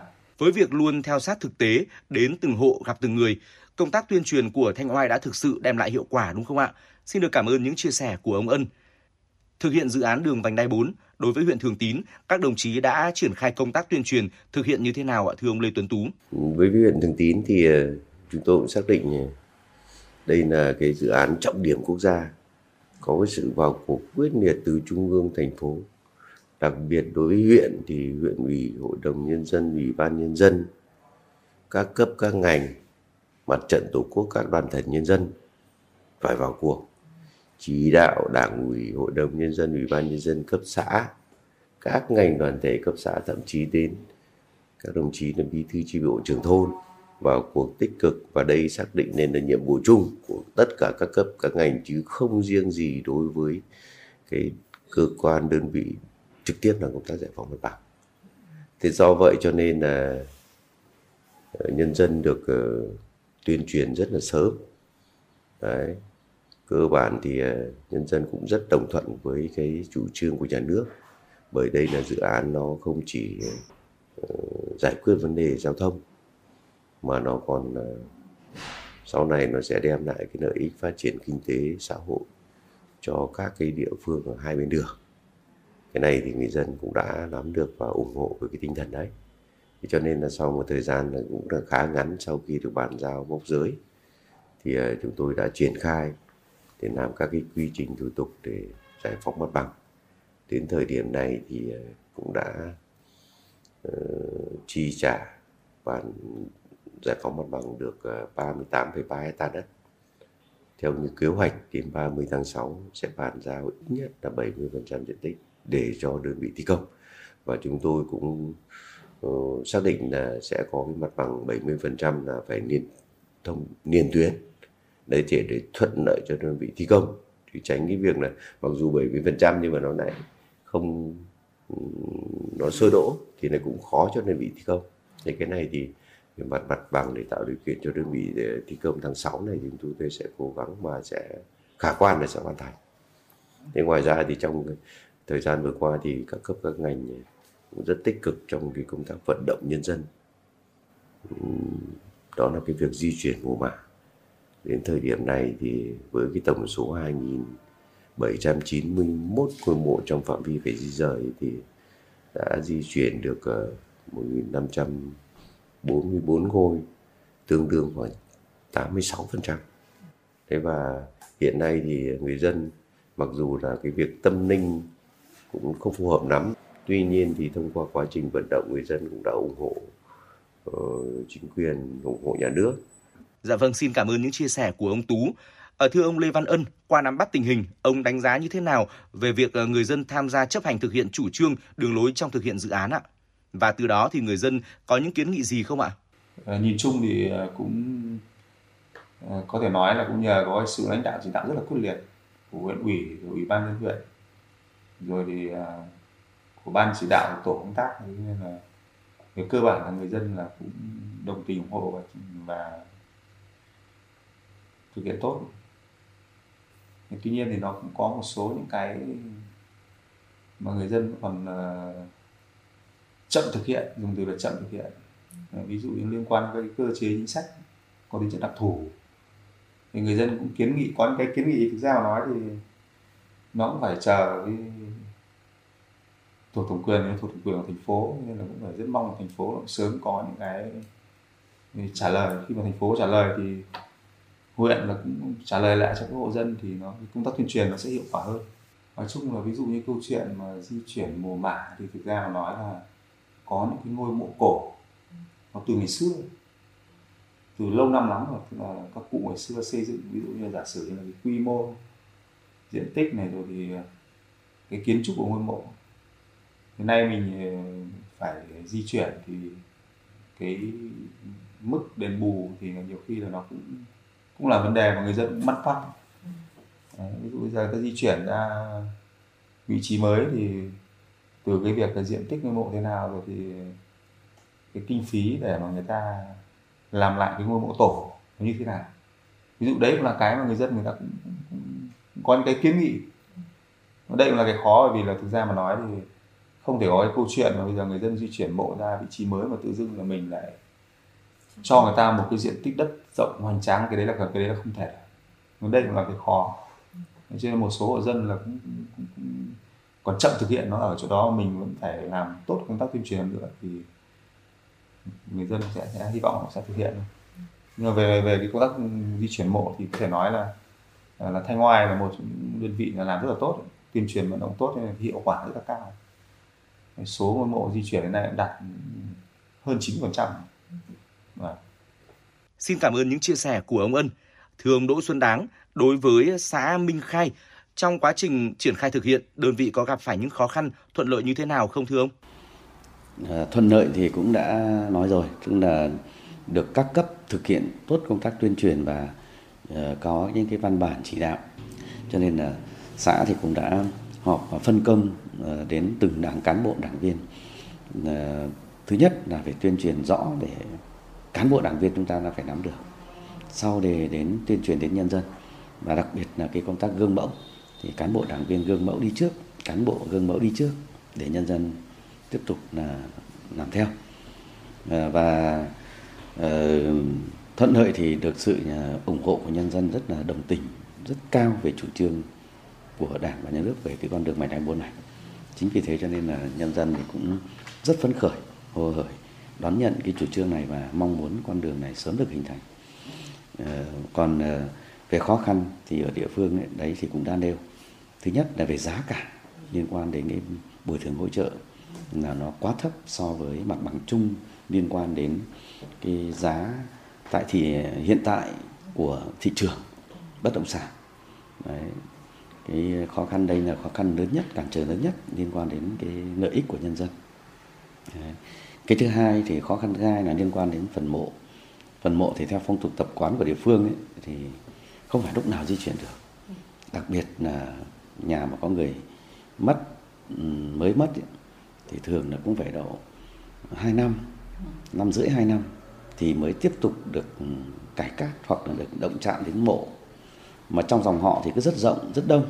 Cho nên có những trường hợp là người ta đến mười mấy năm hai mươi năm chưa cải cát được cũng chỉ vì phong tục tập quán, nhưng với cái tinh thần ủng hộ mạnh thay bốn và tuyên truyền làm tốt công tác tuyên truyền.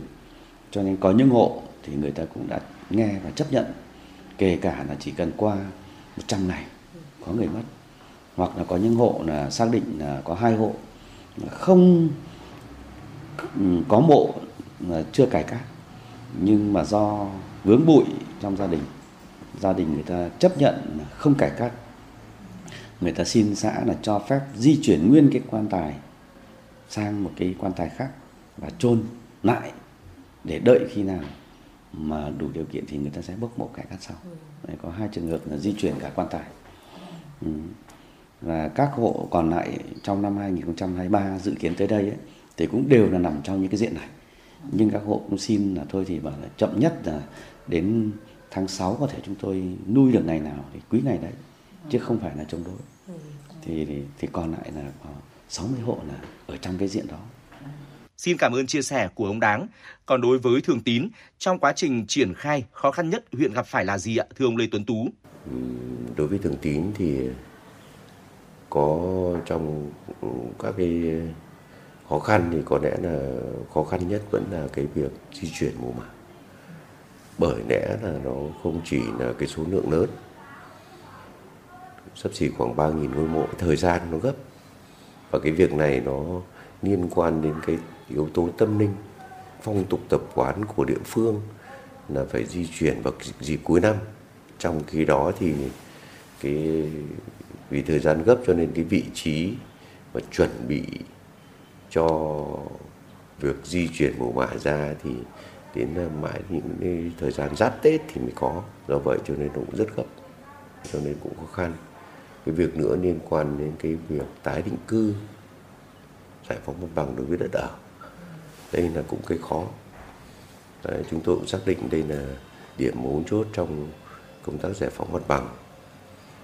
Nó liên quan đến ờ, hiện nay cũng phải nói thật là cái đơn giá bồi thường hỗ trợ khi nhà nước thu hồi đất à, so với mặt bằng chung có khá thấp. Đấy là khá thấp do vậy cho nên là nhân dân cũng có nhiều ý kiến.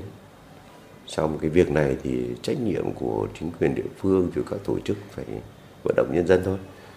Đấy, cái đơn giá bồi thường hỗ trợ thì theo quy định và chúng ta phải chấp chấp hành. Và cũng vận động nhân dân thì thôi thì về cái lợi ích trước mắt thì có thể bị thiệt hại thiệt thòi. Thế xong về lâu dài lâu dài thì địa phương có con đường đi qua thì sẽ phát triển kinh tế. Thậm chí chúng tôi còn nói vui này, sau này giá đất của, còn lại của các bác sẽ lên.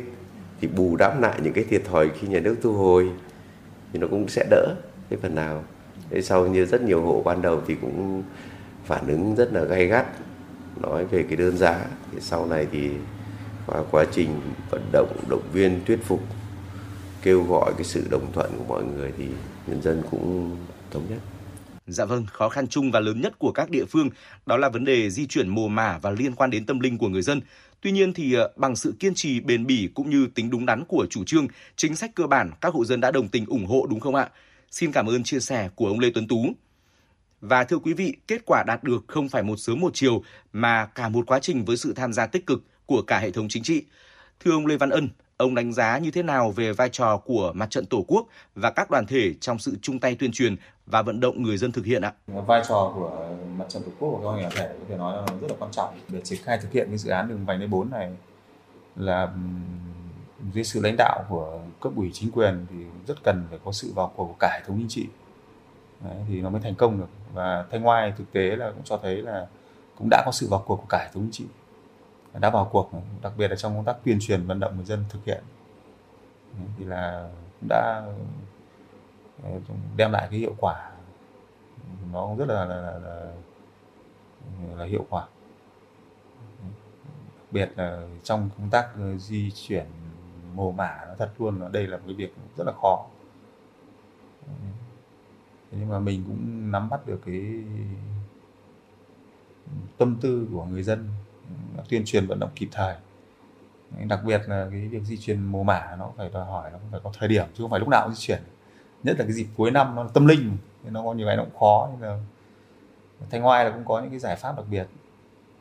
Đặc biệt là mình xã hội hóa rồi, đồng thời cũng hỗ trợ người dân. Thực ra trong công tác tuyên truyền thì cái khó khăn nhất là là cái mà một số những vấn đề người dân mà còn băn khoăn ấy, thì nó là nó thuộc thẩm quyền của thành phố.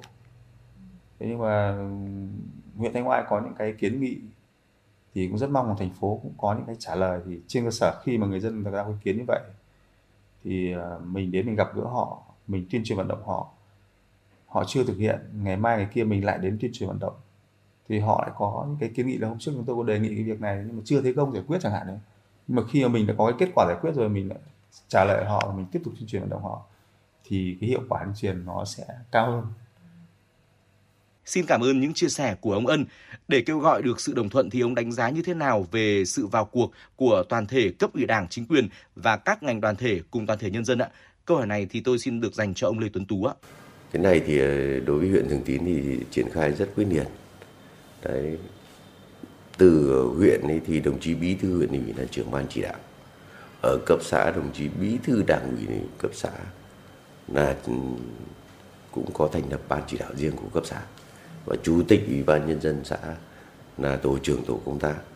Các ngành mặt trận tổ quốc và các đoàn thể phải có trách nhiệm vận động đoàn viên hội viên của mình. Trong tổ chức đảng thì trước hết là tri bộ phải triển khai. Đầu tàu gương mẫu đi đầu là các đồng chí đảng viên. Nếu mà gia đình mà có đất phải thu hồi trong phạm vi giải phóng mặt bằng là phải là người đầu tiên thực hiện Đấy, về thực hiện công tác giải phóng mặt bằng thế sau đấy thì đến các ờ, đoàn thanh niên hội phụ nữ mặt trận tổ quốc ừ, người cao tuổi. Đấy các ờ, tổ chức này đã tổ chức họp. Đấy và trong các cái cuộc họp đấy ngoài cái việc vận động về chế độ chính sách tuyên truyền về lợi ích của đường vành đai 4 thì cũng kêu gọi những cái hội viên thành viên đoàn viên của mình ấy, trong chi hội là đến từng nhà đấy, vận động từng người. Đấy là ủng hộ về cái công tác giải phóng mặt bằng vành đai 4 do vậy cho nên là khá thuận lợi. Trong công tác ờ, trong cái, cái buổi đi làm việc với người dân thì cơ bản chúng tôi cũng gặp thuận lợi để được người dân ngay khi mà bước đầu bước vào cuộc họp chúng tôi cũng có ý kiến đấy thì người dân cơ bản đã đồng tình đã hiểu rồi. Đấy, sau đấy thì chỉ còn lại cái vấn đề là về xác định cho nó đúng diện tích hai nữa là những cái thắc mắc liên quan đến chế độ chính sách thôi cái này thì trách nhiệm cơ quan chuyên môn là chúng tôi phải thực hiện. Do vậy cho nên là khá thuận thuận lợi. Xin cảm ơn những chia sẻ của ông Tú. Phát huy những kết quả đã đạt được trong thời gian qua kế hoạch sắp tới. Vậy ờ, địa phương có kế hoạch như thế nào để hoàn thành thắng lợi nhiệm vụ thưa ông Đỗ Xuân Đáng? Thì, uh, xã thì giờ chỉ còn duy nhất là hơn 60 ngôi mộ mà do bà con nhân dân cũng đã đăng ký rồi. Nhưng mà do vướng bụi thì cũng xã cũng đã thực hiện rồi trong năm đã thực hiện công tác giả soát và đề nghị các hộ cũng uh, ủng hộ rồi. Và các hộ cũng đã cho biết là về lịch về thời điểm di chuyển của 60 ngôi mộ này rồi.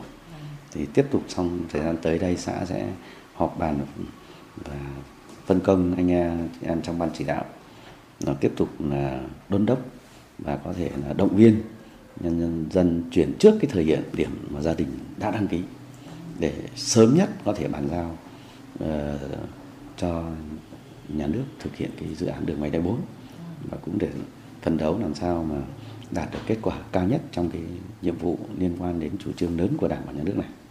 Thưa quý vị và các bạn, ngoài những điểm chung, công tác giải phóng mặt bằng, thực hiện dự án đường vành đai 4 vùng thủ đô ở mỗi quận huyện có đặc thù, khó khăn, vướng mắc riêng. Song nhờ triển khai công tác thông tin, tuyên truyền bài bản, linh hoạt, hiệu quả, Hà Nội đã tạo được sự đồng thuận, thống nhất cao trong nhân dân, góp phần thúc đẩy tiến độ triển khai dự án. Giai đoạn tới còn nhiều khó khăn, các cơ quan cần chủ động tích cực hơn trong công tác phối hợp để thông tin dự án đến được với từng người dân một cách sớm nhất, chính xác nhất. Cảm ơn quý vị và các bạn đã dành thời gian đồng hành với chúng tôi trong chương trình ngày hôm nay. Xin chào tạm biệt và hẹn gặp lại ở những chương trình sau. Thưa quý vị và vừa rồi quý vị vừa được uh, lắng nghe tọa đàm được thực hiện bởi biên tập viên Nguyễn Hằng và Trọng Khương. Quý vị các bạn thân mến và tọa đàm vừa rồi cũng đã khép lại chuyển động Hà Nội trưa nay. Quý vị đừng quên số điện nóng của chương trình 024 3773 6688. Thưa quý vị, chương trình hôm nay được thực hiện bởi ekip chỉ đạo nội dung Nguyễn Kim Khiêm, chỉ đạo sản xuất Nguyễn Tiến Dũng, tổ chức sản xuất Lê Xuân Luyến, biên tập Quang Hưng, thư ký Kim Anh, MC Bảo Trâm cùng kỹ thuật viên Tuấn Kỳ phơi thực hiện. Xin được kính chào tạm biệt và hẹn gặp lại quý vị trong những chương trình tiếp theo. Và để thay lời chào tạm biệt ngày hôm nay, mời quý vị cùng đến với ca khúc Ngày đẹp tươi qua phần thể hiện của ca sĩ Hoàng Hải.